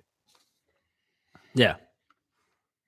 And, and we're talking from a quality standpoint. Someone in the Yeah, chat room quality, says that they're, they're the number one publisher. How is this problematic? I mean, yes, the company is doing great. We're talking about from a a, uh, quali- a quality standpoint. Yeah. So, Interesting. Like, are they making interesting comics? You know, that, Yeah. that you know, if All you're right, me, if you're And- me, people people uh, comics are um habitual people buy them But yeah. that doesn't mean they're enjoying them they're I, I, you, You buy you buy them because you bought them for years. I mean, I was like you that. would not yeah, ever yeah. that, that people are enjoying them at the same level they were enjoying them 10 years ago Yeah. or or in 2001 when marvel Knights was happening Yep. and and and and variants all these things cause marvel's read the second question Yeah. Second question: Why has there been no Star Wars Marvel crossover comments comics since they're both owned by the same company? I'm shocked this hasn't happened yet. Do you feel like it's inevitable? What type of crossover do you want to see besides Deadpool and Boba Fett? It has never happened. It never will happen. It never should happen, and it won't happen because Lucasfilm is cuckoo. yeah i bet also I bet it's no, no one's quite that stupid. Yeah. Well, it- it- listen uh do you feel like it's inevitable i think it's i think it is inevitable i think at some point down the road it will happen but i think it's right now it's probably contractual that they can't do it Yeah. Yeah. I hope it never happens because just like just leave them be. Just let them be. Just like I don't want to see Marvel and Disney princesses crossover. You know what I mean? Like Marvel doesn't exist in the world where Aladdin does. You know, and so I, I don't know. I don't want to see it. Like, uh, like uh, Hanna Barbera cartoons and uh, And- DC. all right so um Next darren question. darren j from glasgow scotland uh says uh, my question, which I've been probably thinking about for three weeks, when I was turning out, when I was tuning out of a family argument over dinner, having just listened to 596, is if the fanboy origin story, how you guys met, the beginning of the show, etc., was made into a six issue mini six issue miniseries, what creative team would you have write and draw it? Also, what would the final panel of issue six be?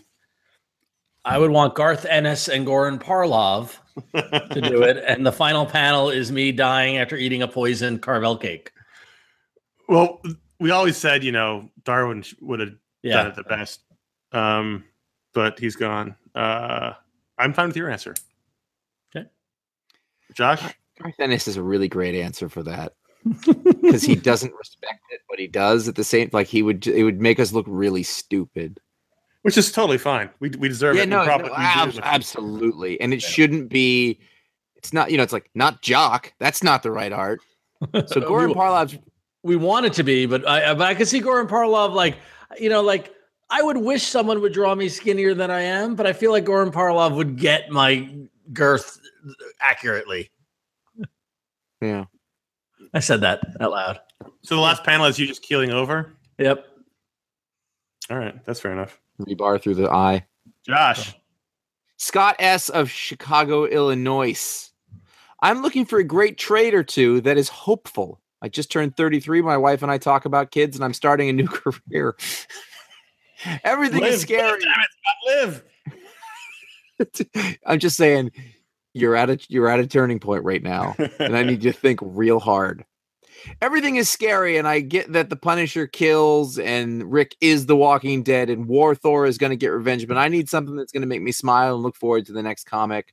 P.S. New Frontier is a staple item on my newsstand. That's too bad because you're not going to beat it. You got you there. I got one. Uh, going back to Goran Parlov, uh, Starlight. Nice.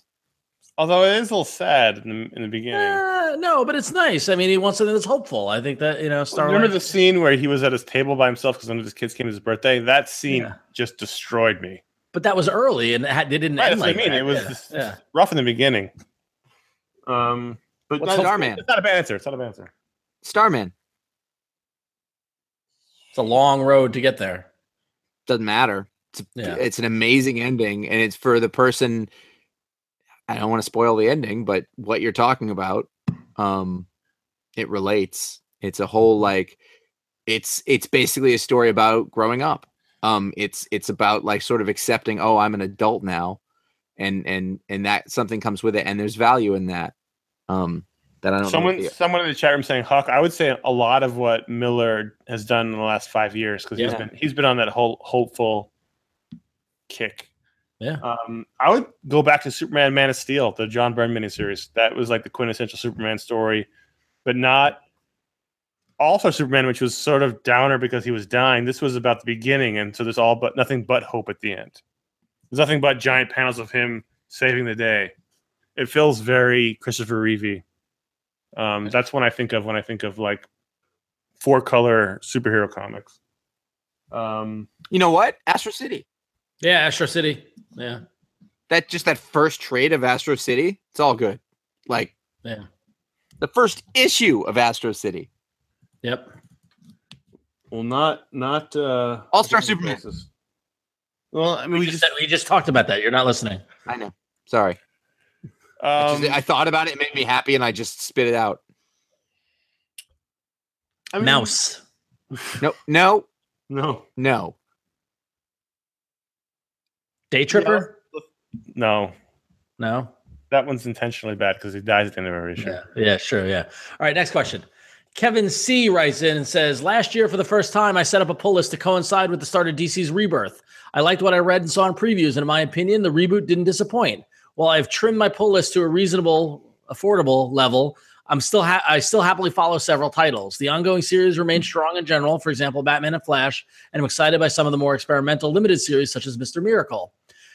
The podcast seems to reflect my sentiments, with several DC series getting regular mentions on the show. This is a sharp contrast with the New 52 era, when the prevailing sentiment among iFanboys bordered between disinterest and, and disgust, and only got worse as the line matured. This brings me to my question How do you compare the creative health of DC Comics now versus the middle years of the New 52? Can DC sustain this momentum, and are they attracting quality creative teams for future issues and series? Based on the recent Dark Nights Metal number one, I've apparently been thinking about DC's rebirth since the mid 90s, a solid 20 years. Alternately, I think about the new 52 as little as possible. I don't, I don't agree with his assessment Okay. that uh, that we we met the 50, new 52 with um, disinterest and disgust. I think I made. Was it Justice League one? The Jim Lee? Like I made that. Yeah, you made that. Yeah, we made it. I made it. Not not Conor. I did. in the beginning. We, Um, I think. Well, first We of all, I don't think I don't think DC Rebirth is a thing yet. We had that issue, and then it, it was back to normal for every other book. It wasn't like things changed Right. after the Rebirth issue. I'm still waiting for that thing to change, whatever that Rebirth is. Wally West comes back and says, "Our history and our lives were stolen from us. We have to get it back." And then that wasn't dealt with again until the button, the button. Right. Um, but it hasn't been dealt with yet. They haven't fixed that yet. And there's Mike Romo in the chat room. There he is. Um, But uh, it hasn't happened yet. We haven't had the rebirth yet. The titles have been sort of more in line. Flash has been good, but it hasn't like DC's changed. It's still the same stuff from before. Yes, it is. And and Um, I mean, there's a lot of things to be hopeful about with DC sort of creatively. I think if you're into the writers, there's a good handful of people doing.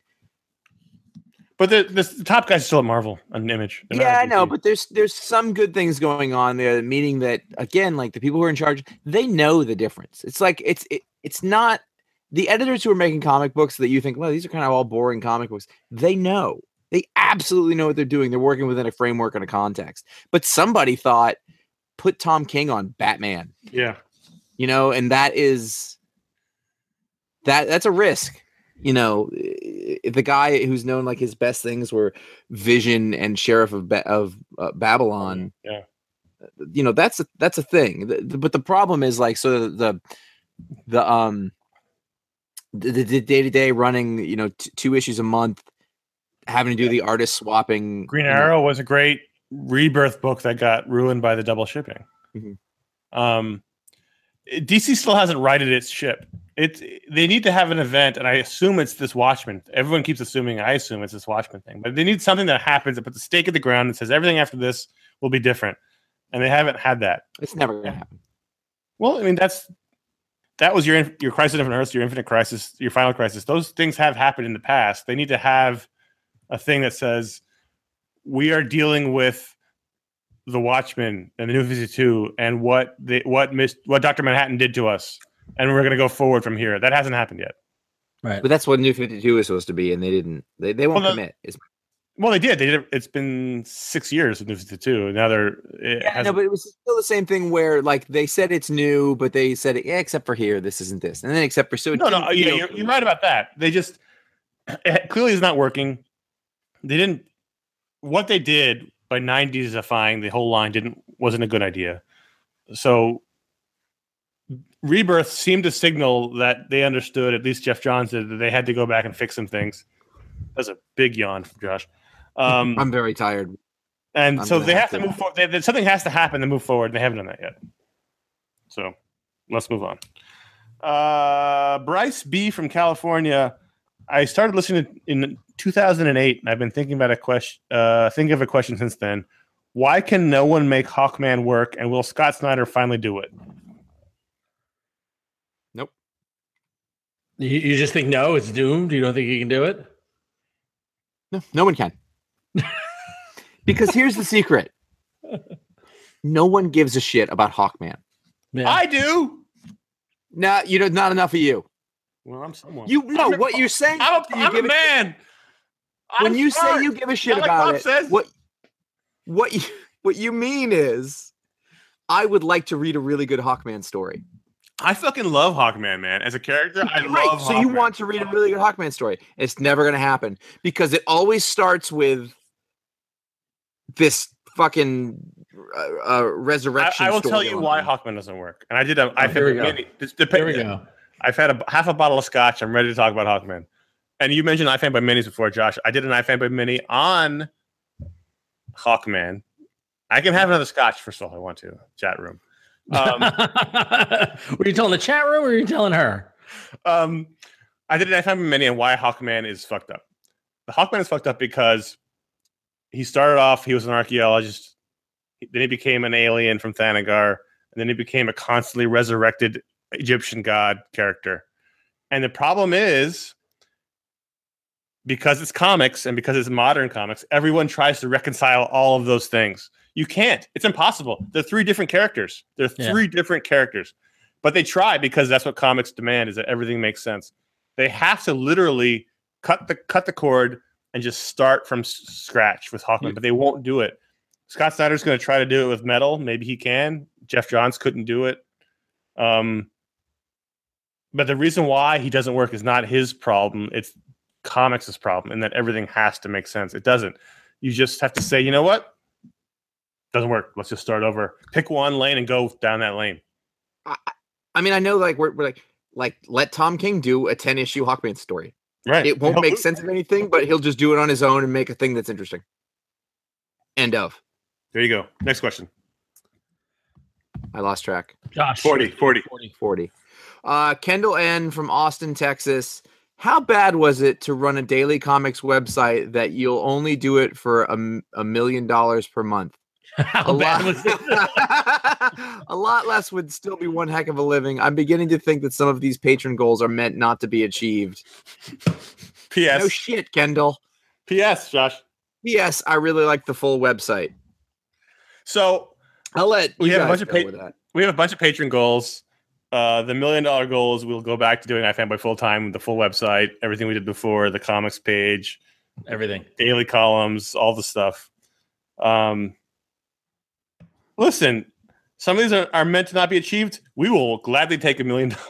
Well, no, but here's the here's the thing. Here, I'm gonna break. Okay, yes, I know it's a joke, and it seems like it's not meant to be achieved. But I'm gonna tell you what what that million dollars would go to. Right. So that's the three of our salaries. Right. Which, let's be honest, we're all in our 40s. We're very experienced media professionals. That's at least three to four hundred thousand dollars right there. Yep. Then you need to get a company going with benefits and all that sort of stuff. There's another hundred thousand dollars. Right. Yeah. Then we need to pay staff. Well, We- everyone's salary is, is actually 150%. Right. Yeah. So, so, but no, but then we need to uh, hire and pay staff, which is another, listen, another, listen, another, at least another three to $400,000, even a freelancer, stuff like that. Now we're not even at the point of the technical work that we would need to do in order to maintain the comics database. So honestly, a million dollars is really not enough to do it the way we would want to do it. So, So Yes. th- the question is, could you do it? Yes. Are you going to do it now? No, it's not that much fun. But Well- also, it, no, it was super fun for me. But I, I know, is, but not that much fun to do it for nothing again because Listen, we did that. we did iFanboy full time from 2007 through 2000 and like 13, 12. 2008. 13. Yeah. 13. We stopped at 13. So 2013. Yeah. Um, we, we, we, I didn't have a savings account. I didn't have any, yeah. any, any, any kind of possibility of a retirement. No, like it was it's- it's a bootstrap. It was, as, it was as bootstrapped as could be. Yeah. And now here's the thing. Here's the thing. Also, I recently had uh, I shared a meal with a friend of ours who works in the comics media in much more than what we would, you know, and the world of media as it exists now Oh, versus what we were doing in eight years. Like, like he, this guy I consider a good friend, and I told him, I'm like, I can't read your site. I don't even read your site because yeah. it's you know because like I couldn't co- consciously run a media site the way media sites need to run today. You know, I like agree with I, that. you know, so like I'm not gonna, you know, Even back then, we would make uh, Tom Caters made the joke, the movie stills, right? yeah, movie stills. You have to run the fucking movie stills to get the eyeballs, and we didn't like doing that. We liked- 28 Easter 28 Easter eggs you missed in the Deadpool teaser trailer. right? And like immediately. Yeah, Yeah, and, and yeah. we don't want to do that stuff. And That wasn't what we did. The content we liked doing isn't isn't generally popular. So that's why the million dollars is because we would have to worry about the revenue. Well, it doesn't pay. It doesn't pay the bills. That's the thing. Yeah. I want to go back on, on an earlier point. I just this is important. Is that like when I You're- tell you're people important. when, thank you. When I tell people the story of going to work for iFanboy full time, people who are not fans don't know where we are, and I, I'll say this was in 2008. Um, Conor had left a job that I worked with him at, and in February of 2008, we basically had an opportunity to do something. And the question that I asked my wife, and I was 31, was what's the least amount of money we can live on? That was the question I asked. And Yep. that is how we figured out how to do it. And we did that right up until my wife was pregnant with my first son. And I had a panic attack in Babies R Us trying to make a list of things we needed to buy. And I was like, I have to leave the store right now. It um listen, I loved it. The the, the five mean, so- years the five years or so we spent doing iFanboy full time was probably the most creatively fulfilling five years of my entire professional life. 100%. It I changed everything after that. I loved writing about comics. I loved talking about them all day. I loved the comment section. I loved the community we built. I think we built something that's really special for those five years. I love the daily video podcast. I love the weekly video podcast. I loved everything. Everything about it was was great. It just resulted in mac and you know ramen noodles and mac and cheese for dinner and staring down the barrel of 40 years old and not having a plan for the rest of your life and it's tough that's and that's why the patron goal is it's it's a joke but it's kind of not a joke it's what it would cost to cover what we will- if To we at want that iFanboy back yeah. that's what it would cost to get it back Yeah. so it's not a really And they would have to, they would literally have to be that many fans contributing to it in some way or another to make it happen anyway. Yep. So because you can't, we couldn't say get 100 million viewers, then it would have to be 100,000 fans saying we're willing to pay for it. And listen, I, I I will occasionally go back and read old articles and read the comment sections because I loved that portion of my life. I loved Yeah. that world we built. I think it was really special. I think it was really unique in the That's- in the in the internet. Um, but it came at a cost to us, be quite frankly. So let's move on to question 41. Andrew from Santa Cruz, California. I'm reading Morrison's JLA and trades and totally loving it. Are there other DC trades or runs similar in scope and tone that would rec- that you would recommend? JLA year one, Mark Waid, Barry Kitson. Uh, what's the- JSA, what's the- Geoff Johns? What's the Fla- Geoff Johns, Geoff Johns Flash. the Busiek Superman story where he's not Superman, but Uh, Superman for all seasons. no, not that. That's a different one. That's also Oh. Superman's Secret Identity. That's the one. That's what I meant. That's what I meant. That's what I meant. Yep. All seasons is Jeff is Jeph Loeb. Yep. I meant. Oh, I'm just drunk. I meant. You know, he's doing a Batman one of it of that. Batman Hush. Fuck off. You're up next. 42, Josh. Go. Okay, I have to stop soon. Oh, oh wait. What does Uh, soon mean? Corin E. Pretty soon. What does soon mean? My children will Okay, be 'cause up. we have to end, we have to end the show in a proper manner Well- when you leave. Well, so we are we are at we are at the two hour and 55 minute mark. So maybe now's a good time to wrap up and say goodnight to Josh. do you want to do one more que- question group and then I'll do this last one. and then we'll end the show? Go for it. Okay. Uh, 42 Corin E. What word or name have you struggled with over the years? I think this is for Ron. Kamandi, None. None. corpse, spawn. Uh, I'm saying them correctly. I don't know what's wrong with you guys. You can't say where, does, Kamandi. where does Thor live? Where does Floor live? What do? Thor. Thor and Asgard. You fucker. Asgard. As Asgard.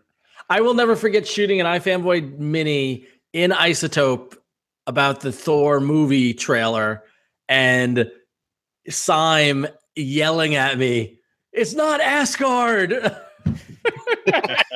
like it was it was a 5 minute You video know that took me 2 hours to shoot because James would not leave me alone because I kept on saying Asgard. You know what? You know what my answer is? Paul What? Dini. Yeah. I still can't say his name. I know it's Paul Dini, like Houdini. What do you say? Dini. I just did forever. Paul Dini. I heard. Yeah, I, like can't say Kamandi, obviously. Kamandi. yeah. Yep. Well, there you go. Uh, Ron say can't say corpse, core. I, Um, am saying corpse. That's the that's it's how not it's spelled. corpse. It's core. Oh, we learned from God. core. Yeah. The Marine Corps.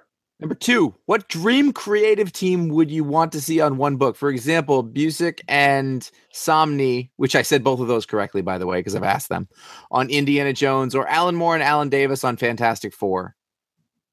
Hmm. I would read an Alan Moore and Alan Davis Fantastic Four. I would, yeah, absolutely. I mean, let's be honest. You know what? Alan Moore is the guy who could write Fantastic Four. Agreed. Yes. Kill If- that book. He's better than you know what? I'm sorry. He's better than anybody. Yes. Alan Moore would make Fantastic Four relevant again. I think he's the only person that would. Yeah. Yep. I think he would. Hundred percent would. I don't think Alan Davis is the guy to draw that book. Oh, oh, oh. yes, he is. Ron, I know you're drinking beer. You're giving me Agreed. the I agree. Alan Davis is the guy to draw every book. Hair, Gene hair Haas and the draw all. that book. Wavy hair and all. So Nice. Yep. Nice. Three. All right. Listen to I. I listened to advice from the. You got an answer on that. It wasn't the one you asked for, but you got one. Uh, three. I listened to advice from the Dream iFanboy team over whether I should get engaged to my girlfriend. Uh-oh, shit. asking the real deal. Should I save with save with my fiance to buy a house, or should I just spend the money on things I want, as will just be dust on the nuclear wind within the next couple of years? Okay, so he asked us whether he should get engaged to his girlfriend, and now he's asking should he save with his fiance to buy a house or just spend money on the things you want. I would say don't just live, live, man, live. Don't worry about a don't mortgage. know. I mean, you know, How old are you? Save to buy the house. No, Buy- probably probably buy the house because it's no. the house is the thing you're not going to lose your money on when Now, everything goes first to of all, shit. don't take our advice. We are not Don't. licensed Yeah. professionals. Here's here's what here's my advice. Don't ask us for financial advice. Terrible. Ter- Do you know what we did with our 30s? We quit our jobs and ran a comic book website. Do you know how stupid that is? not smart. Not smart. I, I, I yeah. I, I just w- almost told you way too much about my personal life, but yes. not not great, Bob. Not great, Bob. Um, my advice is save for the house. You don't. You don't need the shit. My advice is it all ends tomorrow. Live for today. Ron He that is also always really Ron's likes to- advice. but Ron walks through the raindrops. So Ron also really likes to watch a tragedy.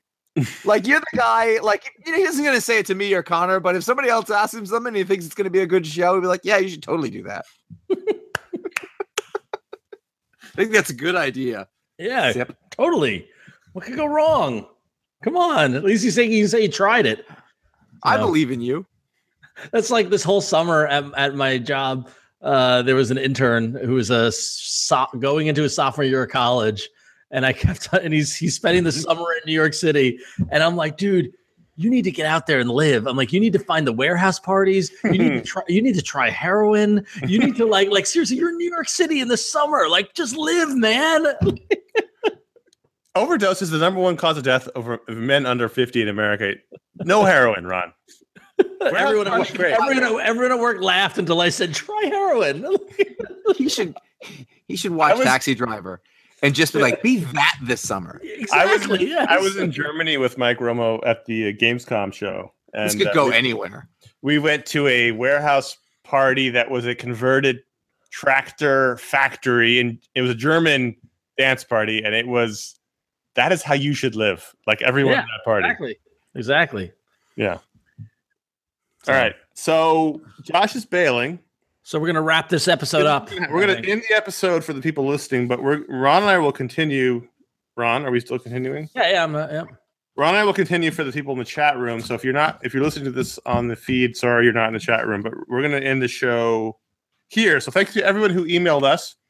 Uh, we get we got through about 40 questions. We had eight. We had 80. Shit. We're halfway made through. That's good. yeah. Yeah. halfway through. Pretty good. Yeah. Thank you for everyone who did that. Emails the contact at fa- contact at fanboy.com. You told us your name and where you're from. You kept it short. We appreciate all of that. If you go to the end of the script, guys, you'll get to the end of the show. Um, where Oh, is that a Josh, cue? That is a cue. All right. Josh, Josh. leads us off. Rolling all the way down. Hang on. Pr- promote.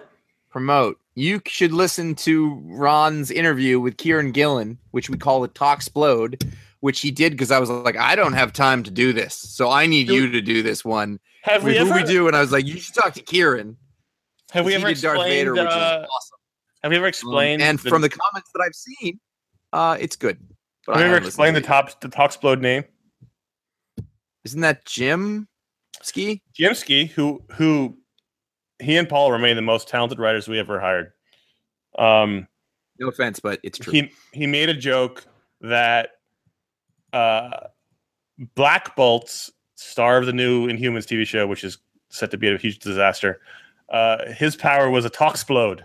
When he talked, it exploded. So we we took that name for our interview shows, talk explode. Then we converted it to book explode for the uh, book shows. So that's where the name. Part of the million dollars uh, from would have to just go to him for You're right. royalties. Actually, So- to him and Paul, just for working for nothing. So, Talk Explode, great.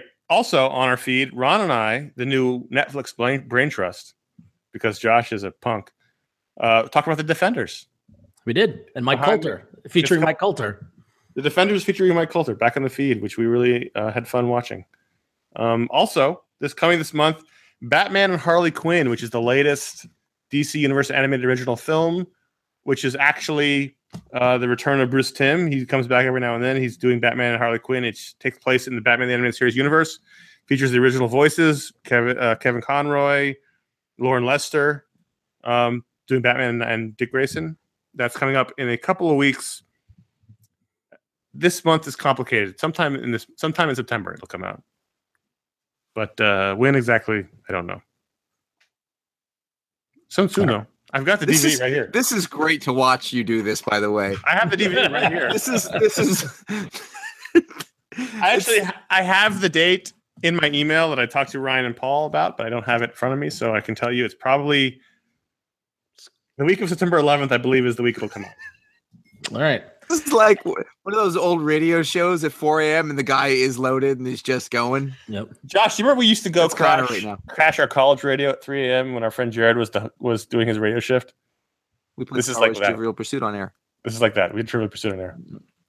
All right. And if you're looking for more stuff to listen to, please go check out our sister podcast, my other podcast, Damn Fine Podcast, where Tom Merritt and I have been uh, enjoying Twin Peaks The Return.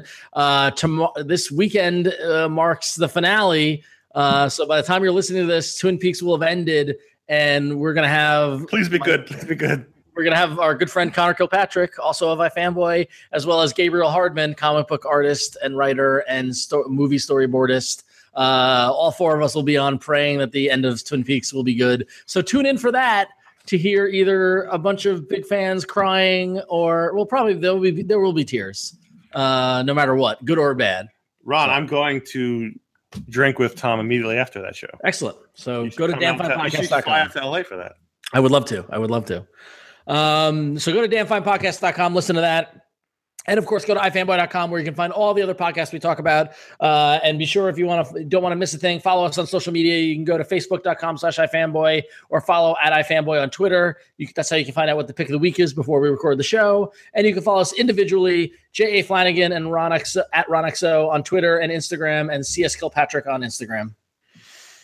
And listen, Listen, if you like the show, a couple things I know. One, Oh, here we go. Scotch is terrific. Macallan 18, I've had half a bottle. Jesus, Real you smooth. You drank more than you said you would. No, no, no. I said I half a bottle. I had half a bottle. All right. Maybe one drink past half a bottle. Uh, Scotch is terrific. Also, what I know is if you like the show, please write us a review on iTunes. That's for any show. If you listen to Damn Fine Podcast, Please do. if you listen to the Adam Carolla Show, if you listen to uh, Serial, which invented podcasting, if you listen to any of those podcasts, 11 o'clock comics, even though even though those guys are who they are, write a review. Leave them a, leave them a star rating. They're good guys. Give They're great break. guys, but you know, I'm continuing on our our around Yeah. comics beef with them. That's all I can Right. do, even though Fair Chris enough. left. I feel like they're not going Um, to get the joke, and it's a bad They're idea. not gonna. Yeah. Here's the joke: we used to have a fake beef with with around comics. Chris Eastman went to do 11 o'clock comics. He left that show, so my whole thing is our They they need to accept the sins of Chris. right. I love those guys. They're great guys. I'm hanging out with Chris. In, I'm hanging out with Chris in like two weekends. So there you go. So if you like any show, leave a review on iTunes. You don't have to even leave a review. Just leave a star rating. Hit a button. It's just one click. That's all it takes. That's how people find podcasts, and we really appreciate that. Even better than that is tell your friends. We're still waiting for a mom. We're still waiting for a mom. No moms have contacted us to say, "Hey, I like your show." No moms. I'm really sad. One mom? Who's the mom? I'm being told one mom, but I don't know that that's true. Jeez. Uh, help us spread the iFanboy love all around the universe. And we thank everyone who does that, everyone who leaves a review, everyone who writes about us on Twitter. We see that a lot. People say, What podcast I listen to? People mention us a lot, and we really do appreciate that. So thank you very much. And that is it for this week's show. We made it. We did. Good job, guys. 600 in the can. Who knew? Did you think that we started this? We do 600 episodes? In 2005, when I was like, hey, I want to try doing a podcast. hey, guys, let's take a break from World of Warcraft and record a podcast. When and do we would end up here. When do we we would end up here. Yeah. So, all right. So until next time, I'm Ron. I'm Conor. I'm Josh. We lost Where did, Josh. you, where did you go? Hey, guys, let's record a podcast. Why would you do this?